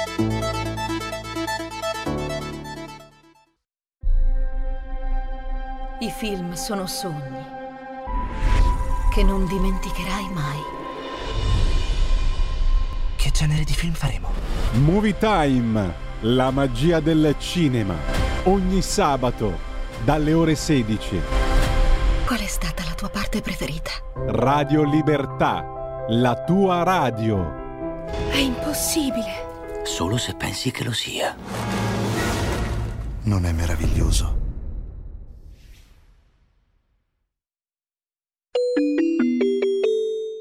Qui Parlamento.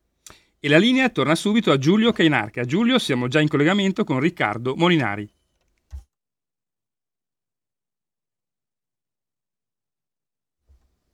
Eh, non sento ancora il direttore, adesso vediamo se è un problema di microfono. Allora mettiamo un jingle e poi torniamo subito. C'è un equilibrio tra tutte le cose. Luce e ombra. Bene e male. Non ci saranno più regole. Il popolo si sta sollevando. Se quell'equilibrio viene turbato, l'universo lo corregge. Ogni sabato, ore 16. Ogni domenica, ore 14. Il grande cinema. Movie Time. Con Vincent. Il mondo ha di nuovo bisogno di te, della tua magia. L'intrattenimento, l'azione, l'avventura. Movie Time, la magia del cinema. Dentro l'ignoto quella è la destinazione. Radio Libertà, vi aspettiamo. Direi che siamo alla resa dei conti.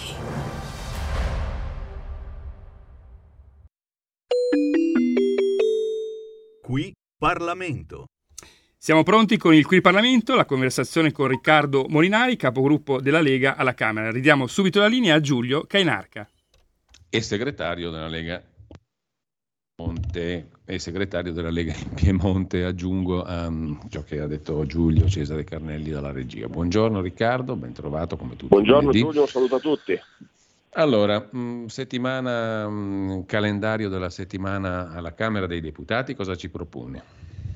Allora, questa settimana avremo le due cose principali, diciamo tre cose principali, quindi avremo il decreto mille proroghe, eh, avremo poi a, venerdì la discussione generale del decreto immigrazione che poi quindi andremo a votare all'inizio della settimana prossima e avremo soprattutto domani la, le comunicazioni del ministro Tajani sul tema immigrazione ma in particolare sul tanto discusso accordo con l'Albania. Eh, mm. Quindi insomma diciamo che non essendo ancora arrivato al Parlamento il testo e quindi non conoscendo i dettagli di questo accordo, sì. domani sarà una giornata molto importante perché verrà appunto il ministro Tajani a spiegarne i contenuti. Quindi direi che queste mm. tre sono le cose eh, principali della settimana. Ecco, come cittadino tu hai detto una cosa che mi interessa, no? finora dunque neanche il Parlamento conosce esattamente i dettagli dell'accordo Italia-Albania, giusto? Esatto. E quindi diciamo, um, domani sarà il vice premier e ministro degli esteri, Tajani, a raccontare per esteso cosa contiene quell'accordo e che cosa prevede. Esattamente. Ecco. Bene, allora lasciamo perdere qualsiasi altra considerazione perché credo che sia superflua. Domani ne sapremo di più. Eh, eh, per... Sì, diciamo, capisco il tuo... Eh, capisco, diciamo, no, dico, lo dico a, fio, a, fro, a, fio, a fronte diciamo, di tutta l'enfasi mediatico-politica di queste settimane. Lasciamo stare Eh. perché finora abbiamo parlato di un annuncio, giusto? Finora diciamo, c'è, un, acc- non, non- c'è un accordo che non è ancora stato illustrato dal Parlamento e soprattutto c'è anche un'altra questione, c'è anche una diatriba diciamo, di tipo giuridico sul fatto se il Parlamento debba o meno ratificarlo. Perché vedete, insomma, cioè, questa è una questione. I trattati internazionali solitamente eh, vengono posti dal governo, ovviamente perché il governo fa gli accordi, e poi devono essere ratificati dal Parlamento con eh, insomma, una ratifica alla Camera e al Senato. E in questo caso invece sembra, anche questa è una cosa da approfondire, che questo accordo non debba essere ratificato perché viene considerato un addendum a un accordo che già esiste. E quindi anche questa è una cosa che ha in qualche modo fatto scoppiare polemica da parte delle opposizioni, no? visto comunque un tema così delicato, insomma si parla alla fine della cessione di un pezzo di territorio dell'Albania eh, all'Italia, dove andrà la sovranità nazionale italiana, alla- insomma, si intreccia col diritto internazionale sui migranti, insomma, la questione è complessa. Però, ripeto, mh, domani speriamo che Tajani anche dal punto di vista giuridico faccia chiarezza, in attesa poi che il Presidente della Camera faccia i suoi rilievi e sappia rispondere alle opposizioni qual è la procedura giusta. Ecco, è chiaro e cristallino quello che tu dici. Mm, Da cittadino mi permetto sempre, da cittadino, di osservare una cosa, che eh, siccome appunto eh, i contenuti non erano noti, è stato presentato però come un accordo storico, strategico di grandissima importanza, sospetto che ci possa essere, spero di essere smentito, anche un effetto negativo in tutto ciò, perché poi magari si scoprirà che non, non c'è niente di salvifico in questo accordo, no? che non sarà la soluzione dei problemi dell'immigrazione. Un po' è stato venduto così, non so se sia stata una scelta lungimirante, tu come la vedi?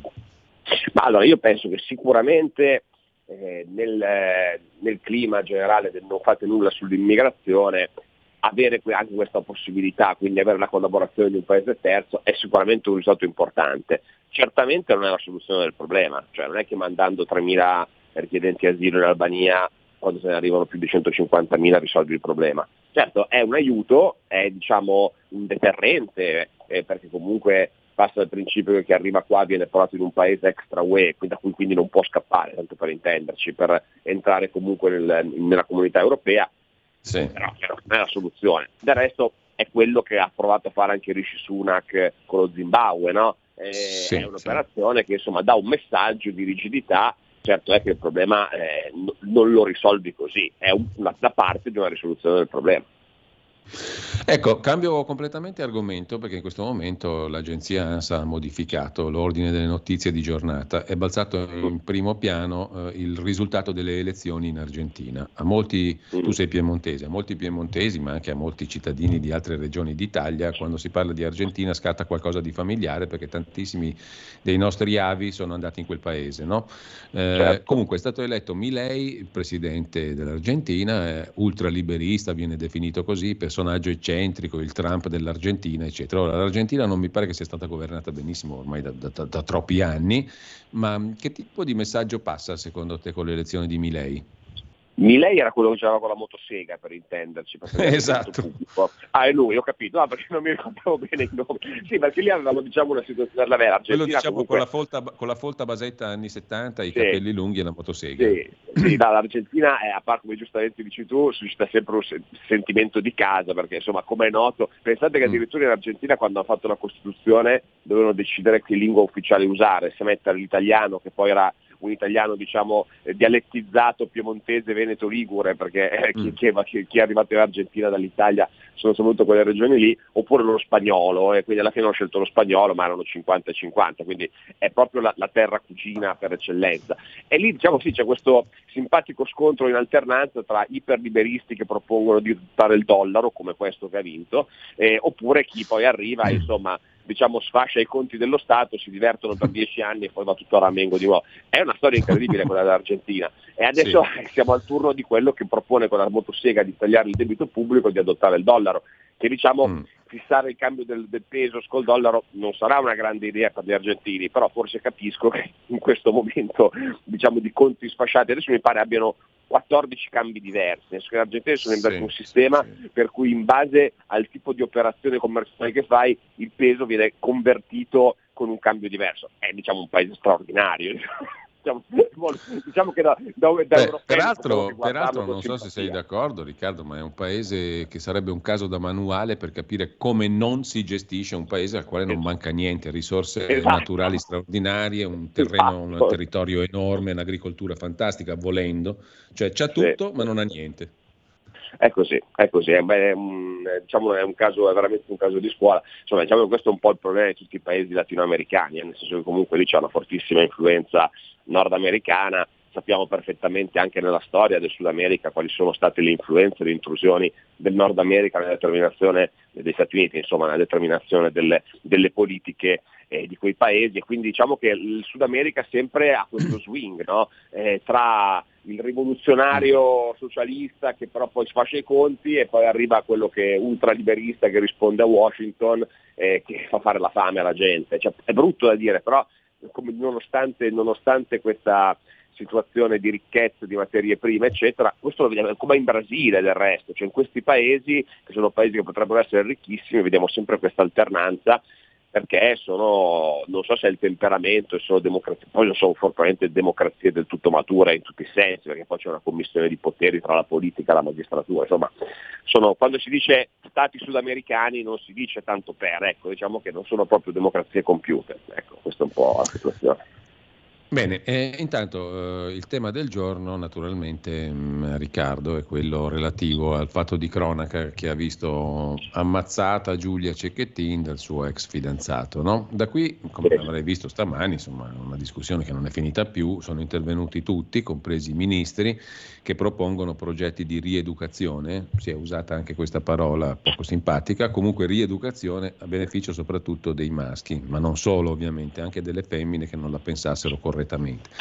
C'è un disegno di legge che sarà votato in via definitiva mercoledì nel solco del codice rosso per tenere ulteriormente lontani gli stalker e i violenti quando si verificano alcuni reati spia. Il ministro di giustizia a sua volta, dopo il ministro dell'istruzione, ehm, annuncia delle, mh, delle iniziative appunto di carattere rieducativo, formativo, eccetera, eccetera.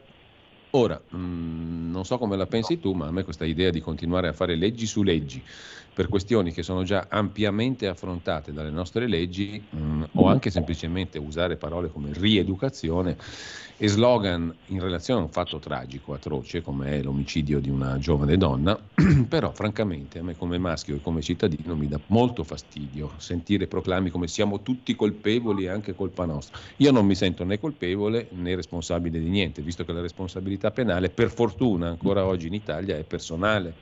O sbaglio, la metto troppo, troppo facile forse, non lo so, però No, ma è- francamente ma non mi sento colpevole neanche da un punto di vista culturale, perché mh, il rispetto delle persone credo che sia un ABC talmente ABC che non lo puoi insegnare. Come fai a insegnare a qualcuno a rispettare un altro?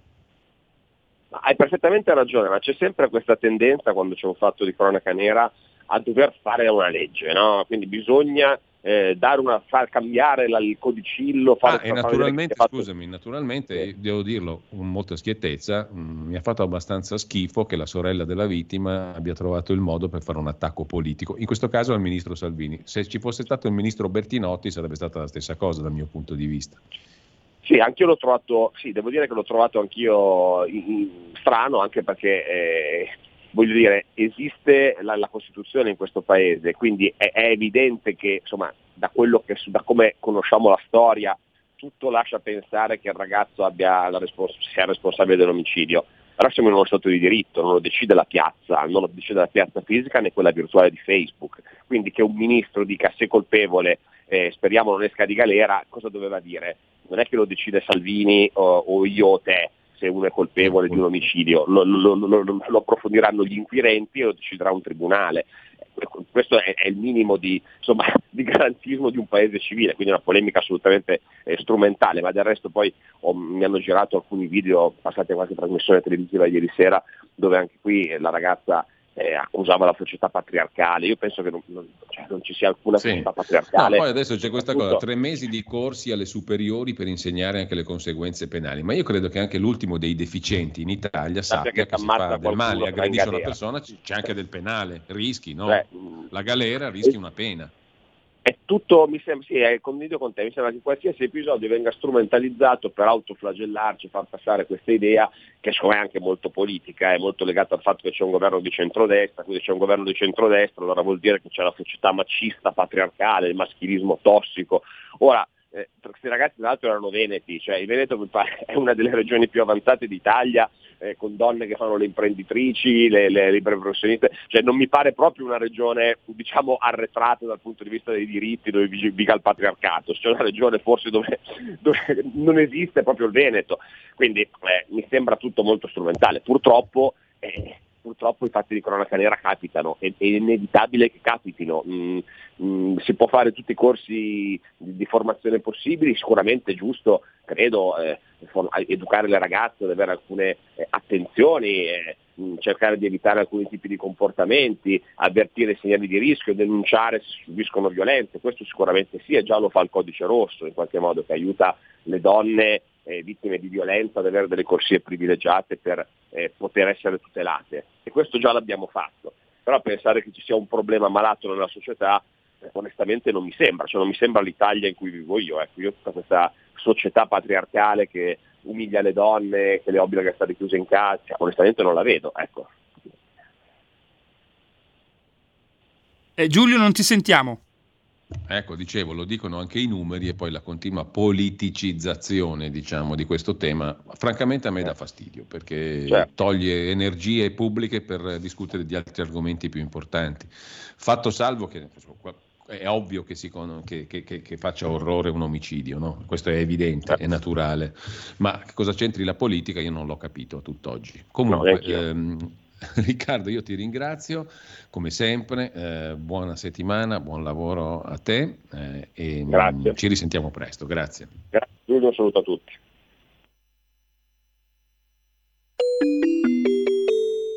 Qui Parlamento. Avete ascoltato la rassegna stampa. Eugenio Scalfari e le buone notizie. Io mi ricordo ancora che eh, a un certo punto eh, Carlo Levi, quando già era avanti con gli anni e conviveva a lungo con Vissa, disse io voglio fare un giornale. Allora questa sua compagna si stupì molto, disse perché vuoi un, tu vuoi fare un giornale? Tu non hai niente a che vedere. No, voglio fare un giornale perché ormai non mi va più di fare il pittore oppure di scrivere cose che non, insomma voglio fare un giornale. E ho trovato il modo per lanciarlo, cioè il titolo. Le buone notizie. allora dice adesso domani vado dal mio edicolante di fiducia e gli domando senza dirgli, infatti lo fece, e domandò all'edicolante se uscisse un giornale Le buone notizie, lei quante copie ne chiederebbe e pensa che possa essere anche esaurito? E dice non vende una copia, io nemmeno lo espongo. Perché la gente, vuole, le cattive eh, notizie, sì. non le buone le, notizie. Le nonne leggono solo gli annunci funebri eh, sui quotidiani.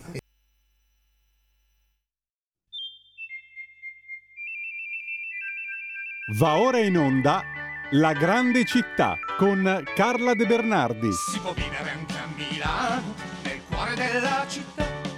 E la linea va subito a Giulio Cainarca e Carla De Bernardi.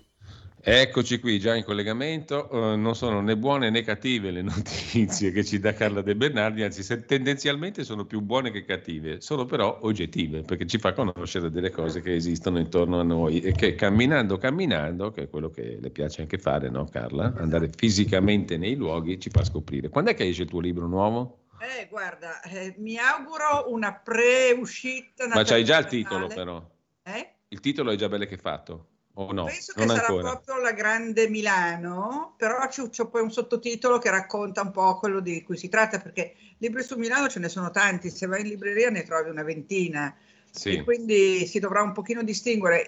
Il mio è proprio camminare nella città e andare a, a frugare tra le pieghe di, di, di, di- Ma insomma, riusciamo a regalarlo per Natale, sì o no? Io penso di sì, me lo auguro e, e ovviamente ve lo faccio sapere appena possibile quando esce dalla la prima pagnotta calda dal forno. A proposito di buone notizie, Eh. ehm, voglio ricordare, Giulio, visto che è anche amica tua, oltre che mia, ehm, che buone notizie è oggi un, è stato un inserto e adesso è una parte del Corriere del martedì, Sì, si chiama proprio Buone notizie, il Corriere della Sera e se ne occupa la nostra amica, che non è Paola. la direttrice, ma insomma è un po' la caporedattrice, Paola D'Amico. Sì, sì, sì. E quindi le buone notizie il Corriere le dà.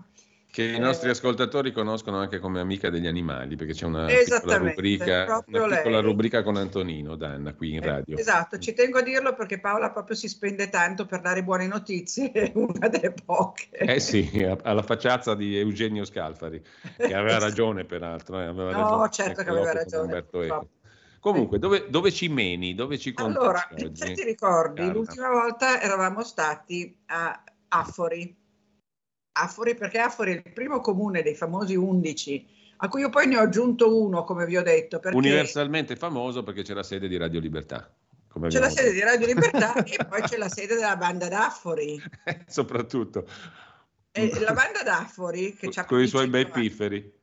Esattamente, aspetta che ti dico la- come, come diceva, diceva, perché sono, lo- nel mio libro lo segno, aspetta se riesco a rimpicciolirvi, no, non riesco a rimpicciolirvi, quindi non riesco ad andare a, a leggere questo brano. Comunque, la banda d'Affori, eh, che ha compiuto cento e passa anni, ehm, tra l'altro è venuta proprio al Monumentale eh, in aprile per l'inaugurazione di un restauro e ci ha fatto un bellissimo concertino con anche arie d'opera, però in forma bandistica, no? Perché loro sono una banda. E i, i 550 pifferi, 550 erano? Sì, esatto, 550. Ecco, allora tu sai che erano diventati famosi i 550 pifferi per- perché la canzone sulla banda d'Afori che eh, mi sembra sia del 42, ehm, eh, 550 erano i membri del, si chiama, del comune, della Camera dei Fasci e delle corporazioni e quindi si era intesa questa canzoncina come una satira del fascismo. Quindi era diventata molto famosa. Il tamburo della banda d'Affori, no? Era il tamburo della banda d'Affori. E c'è tuttora Il tamburo principale era il tamburo principale della banda Eh, d'Affori. chi era? Era uno con la, con la crapa pelata, diciamo forse. Mm. Sì, esatto. E tra l'altro, eh, vabbè, e comunque la banda d'Affori c'è tuttora e devo dire che quando sono venuti a suonare al Monumentale mi sono resa conto di quanto sono bravi, perché sono veramente straordinari. Poi c'è anche la banda di Crescenzago, eh, cioè Milano ha, ha svariate bande importanti. Poi di Crescenzago parleremo quando saremo là. Allora, eravamo andati, se ti ricordi, eravamo partiti da Via Comasina, dai Sirenei, cioè da quella grande eh, eh, struttura in marmo con eh, sfingi, eh, obelischi, eccetera, che era il cancello della ehm, villa Elita Modignani, che quando la ferrovia Milano-Monza taglia in due affori, ehm, questa, questa proprietà viene, viene appunto eh, separata in due tronconi e questo grande ingresso rimane isolato e lo troviamo appunto in mezzo ai condomini. È molto bello, in mezzo a un prato, vale la pena di andarla a vedere se uno ha voglia di farsi due passi fino a via Comasina. E, e il cancello è stato invece portato a Villa Clerici a Niguarda, perché tutti questi quartieri, questa è una cosa che non so se ho, se ho mai detto, questi quartieri periferici cosiddetti, che eh, vabbè, il termine periferia andrebbe poi, come si dice, analizzato, no? comunque chiamiamoli periferici per convenzione, hanno delle meravigliose ville perché eh, era aperta campagna, tutta questa zona che viene annessa a Milano nel 23, erano comuni rurali di campagna dove nel 600-700, ma anche prima, le famiglie nobili costruivano delle grandi proprietà, delle grandi ville, avevano le, le cascine e uh, vicino alle cascine si costruivano delle ville cosiddette di delizia. Le troviamo sulla riviera di Milano a Crescenzago, le troviamo ad Afori dove c'è Villa Lita Modignani dove adesso andremo, troviamo a eh, Niguarda Villa Clerici, a Greco Villa Mirabello, a Musocco Villa Scheibler, sono tutte delle ville. In parte oggi comunali, quindi o sono biblioteche o hanno eh, ospitano uffici comunali, eh, alcune sono aperte al pubblico, altre no, ma sono tutte veramente meravigliose. E infatti, a, ehm, come si chiama? Ad Affori c'è Villa Lita Modignani. Il Villa Lita Modignani, come molte di queste dimore, ehm, ha una eh, origine molto antica perché era una casa medievale dell'arcivescovo Giovanni Visconti. Poi viene comprata dai Rossi di Parma, poi viene comprata da, da un tale Corbella, poi da Francesco D'Adda, insomma tutta una serie di eh, famiglie, finché Francesco D'Adda sposa una signora che si chiamava Teresa Litta Visconti Arese, cioè tutti questi cognomoni, che rimane vedova, sposa un altro che si chiamava Gherardini, ha una figlia che si chiama Vittoria ed ecco che Vittoria sposa Gerolamo Trivulzio e hanno una figlia, la famosissima Cristina di Belgioioso, che era quella principessa ribelle di cui giusto, eh, suo padre e il Papa dicevano peste e corna, tant'è che lei a un certo punto, Cristina di Belgioioso, parte, va a Napoli, organizza un esercito privato e arriva a Genova per andare a fare a combattere nelle cinque giornate di Milano, siamo nel 48. Eh, arriva troppo tardi, le cinque giornate sono finite, però insomma lei partecipa quel, pare che il suo arrivo a Genova con il cavallo, su, un cavallo bianco sia stata una roba che neanche Madonna quando, quando, quando riempì gli stadi. E Cristiani Belgioioso, tra l'altro, le è stato dedicato un monumento che si può andare a vedere in, appunto in piazza Belgioioso perché tu sai che a Milano ci sono 130, boh, 130 erotti monumenti dedicati a uomini e eh, dedicati a donne, al momento credo che siano non più di tre o quattro. Uno di questi è proprio Cristina di Belgioioso, che la vediamo nella piazza dove c'è la casa di Manzoni. Allora c'è la casa di Manzoni, bellissima, poi c'è Palazzo Belgioioso e poi la piazza è chiusa dal retro di Palazzo degli Omenoni e lì hanno piazzato una bella scultura in bronzo di eh, Cristina di Belgioioso con un grande abito. Lei era bellissima, aveva questo profilo perfetto e quindi se uno vuole vedere la statua di una donna importante, il monumento di una donna importante, va lì in piazza Belgioioso e magari fa anche un saltino a casa. Un altro monumento importante di donne, sempre parlando di, eh, di monumenti recenti, è stato dedicato Carla, a Carla, Carla, ti interrompo un attimo perché noi non ci pensiamo mai perché il tempo è quello che è, ridotto, eccetera. Però mi informa Giulio Cesare dalla regia che c'è una telefonata, un'affezionatissima okay. ascoltatrice, quindi in virtù dell'aggettivo affezionatissima la passiamo in onda. Scherzo Dai. naturalmente. Sentiamo chi è. Pronto? Eh, buongiorno, buongiorno, buongiorno, Giulia, sono Adriana. Eh, intanto volevo dire alla signora Carla che giovedì scorso sono andata a rivedere la Certosa di Garegnano perché ah. la prima volta che l'avevo vista eh, purtroppo era chiusa la, la, la, chiesa evidentemente per restauri, adesso non, non, ricordo bene, per cui una delizia, una delizia veramente, mm, anzi ci, ci ritornerò con, eh, facendo una visita guidata e tutto. Però eh, la signora Carla adesso ha nominato la Villa Scheibler a Musocco perché noi abbiamo a Ro abbiamo una Villa Scheibler quindi vorrei ah, capire se eh, si parlava della stessa cosa. Mm, grazie mille Giulio, grazie mille. Prego. Grazie, grazie a voi. Sì, questa Villa Scheiber è a Musocco, fa parte del quartiere di Musocco. Ehm, sarà omonima della Villa Scheibler di Ro, non credo che c'è. Io a Ro non sono andata, francamente. E grazie comunque alla signora che mi fa piacere che, che qualcuno sì, segue un, i miei consigli. C'è una Villa Scheibler anche a Ro, Ecco, vedi? Ma sì, perché queste famiglie disseminavano queste case, no? E quindi in ognuno di questi quartieri, quasi in ognuno, c'è una bella villa. A Arese, appunto, dicevamo Villa Lita. No, stavo finendo che sì. la statua di Margherita Hack è stata inaugurata anche quella di recente, un anno fa, due anni fa, ed è in piazza, eh, in Largo Richini, di fronte all'Università Statale. E, e si vede lei che, che, proprio che guarda il cielo in una posa un po' ieratica. A me non piace tantissimo, a me non piacciono i monumenti moderni, io sono un po' per i monumenti ottocenteschi, no? forse anche perché al monumentale c'è quel periodo lì. Comunque, insomma, mi sembra giusto che anche alle eh, donne importanti vengano dedicati dei monumenti non abbiamo soltanto eh, gli importantissimi eh, uomini, però insomma spazio anche a noi.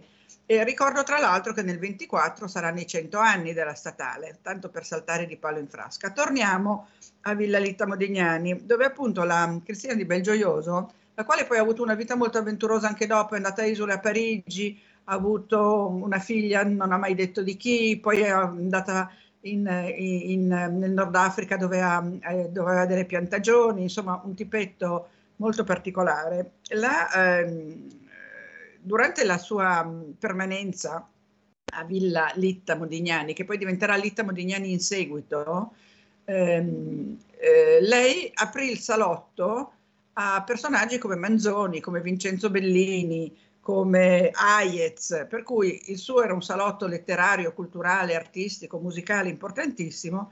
E, mh, mm, Giuseppe Molteni, che era di Affori ed era un allievo bravissimo di Hayez, se andate alla Pinacoteca di Brera, nella stessa sala di Hayez ci sono dei molteni che eh, delle volte fai fatica quasi a distinguerli. E poi questo eh, Ercole Silva, che era un paesaggista, mm. Che trasformò il giardino di Villa Litta, che fino a quel momento lì era un giardino all'italiana, di quelli, sai, con tutte le siepi tagliate, secondo l'arte topiaria, i labirinti, quelle robe lì, lui libera il giardino, lo trasforma in un giardino all'inglese, quindi i giardini all'inglese sono giardini dove prevale la natura, prevale l'ordine naturale, non, non la mano dell'uomo. Ed è un giardino molto bello. Qualcuno mi dice che è molto trascurato. Io sono andata a visitarlo nella zona intorno alla villa, eh, non, non, ho visto questo disordine, però siccome è molto grande, può darsi che ci siano delle zone che non sono particolarmente curate, però io questo non lo so. Eh, ci tornerò perché magari lo segnaliamo a qualcuno. Villa, eh, Villa Lita Modignani oggi è la sede della biblioteca eh, civica, devo dirti che è la più bella biblioteca che io ho visto sicuramente a Milano, ma vabbè, in Europa, nel mondo ci sono biblioteche bellissime, ma come biblioteca civica, quindi non una biblioteca ehm, di quelle gigantesche, questa è molto molto bella perché è interamente affrescata. Tu arrivi nella, al primo piano, c'è questo salone affrescato con scene della vita di Diana, la dea della caccia, ehm, decorata da mm, Panfilo Nuvolone nel Settecento. E poi c'è il Salone delle Arti, che anche quello ha delle porte, sai, quelli, con tutto il dipinto intorno alla porta, dei ritratti sopra le porte, dei volti che rappresentano la musica, la scultura, la pittura, eh, la poesia, per cui si chiama eh, Salone delle Arti. Poi c'è una cappelletta che puoi visitare perché fa parte proprio della biblioteca, una cappelletta dove ci sono, c'è un, un um, quadro bellissimo che rappresenta Maria circondata da santi e ovviamente uno di questi santi è Carlo Borromeo. Carlo Borromeo lo trovi dappertutto a Milano. Ogni volta che vai a visitare una villa o una chiesa, pam, ti imbatti in Carlo Borromeo, che poi divenne santo, no? Io lo chiamo Carlo Borromeo perché quando lo ritraggono non è ancora santo, è solo arcivescovo. E quindi Villa Lita Modignani, poi Villa Lita Modignani ha avuto diverse, diversi usi perché essendo vicina al, mm, eh, all'ospedale psichiatrico Paolo Pini, di cui abbiamo parlato l'altro giorno, se ti ricordi citando il museo, il MAP, il Museo d'arte contemporanea del Paolo Pini, che è un altro posto meraviglioso, eh, durante la, eh, la prima, dopo la prima guerra mondiale, il, eh, Carla, era un ricovero. Di, era un ricovero di, di Pazzerelli quindi era detto il, la Cadimat. Devo darti la ferale notizia. Sono la ferale 9, notizia che abbiamo finito, ma noi 9.31. Ah, abbiamo però, finito. Però abbiamo anche una telefonata in coda, velocissima. Ok. Pronto?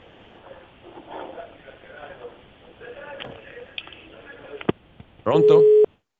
Eh, ha messo giù la signora. Caduta, Giulio Cesare non si fanno questi scherzi, non si annunciano non telefonate inesistenti.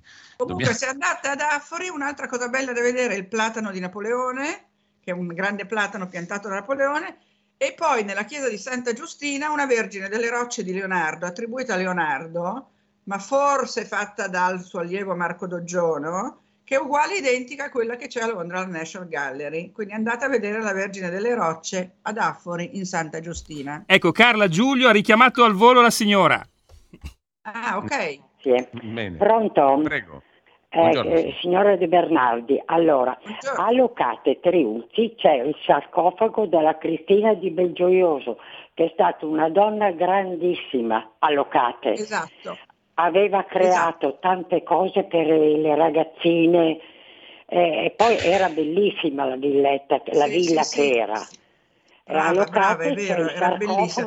Ma forse è morta ecco. lì. È possibile che sia morta lì? Io adesso non me lo ricordo, l'ho scritto nel mio libro, nel mio libro Sì, su. Milano. Eh, Infatti, adesso non me lo ricordo, ma può darsi che sia morta ecco. a Locate Triulzi lei. Esatto. Sì, esatto, sì, guarda, perché lì si era è- ritirata è durante la sua grazie. vecchiaia, si era ritirata lì. Arrivederci. Grazie, grazie. Grazie. Carla, ci salutiamo qui, ci diamo appuntamento a lunedì prossimo. Grazie. Sì, che cambieremo quartiere. E dove andiamo? Eh, andiamo... Boh, forse a Niguarda, visto che... Aspetta, siamo partiti da Affori, sì, andiamo verso est e quindi andiamo a Niguarda. Bene. Guarda, ti dico solo questo, la, eh, come si chiama? La- il ritornello della banda d'Affori diceva arriva la banda, arriva la banda, arriva la banda del nostro paese, del nostro paese, del nostro paese. Le lu, le proprie lu, lei è il tamburo principale della banda d'Affori che comanda 550 Beh. pifferi. Diventati bischeri in Toscana, tra l'altro. Esatto. Mm. Comunque, grazie a Carlo De. Bernardi, grazie davvero. Intanto, Grazie, eh, grazie a tutti, grazie a chi è intervenuto in trasmissione. buona, buona settimana. settimana. Buona, Buona settimana, Carla. Intanto non perdetevi tra poco una conversazione, eh, ve la annuncerà Antonino Danna che ha fatto questa intervista a Edith Bruck, 92 anni, scrittrice, poetessa, traduttrice, testimone della Shoah ungherese, naturalizzata italiana, amica di Papa Francesco, moglie di Nello Risi che è il fratello del grande Dino Risi, regista cinematografico tra gli ineguagliabili. In ogni caso vi introdurrà tra poco lo stesso Antonino Danna il contenuto, il senso il cuore di questa bellissima conversazione che potrete ascoltare qui su Radio Libertà. Avete ascoltato La grande città con Carla De Bernardi. Della gente che vive, che lavora, che si diverte, che respira in mezz'ora da piazza del Duomo, arrivi dove vuoi. Alle 4 del mattino Milano diventa un posto molto strano.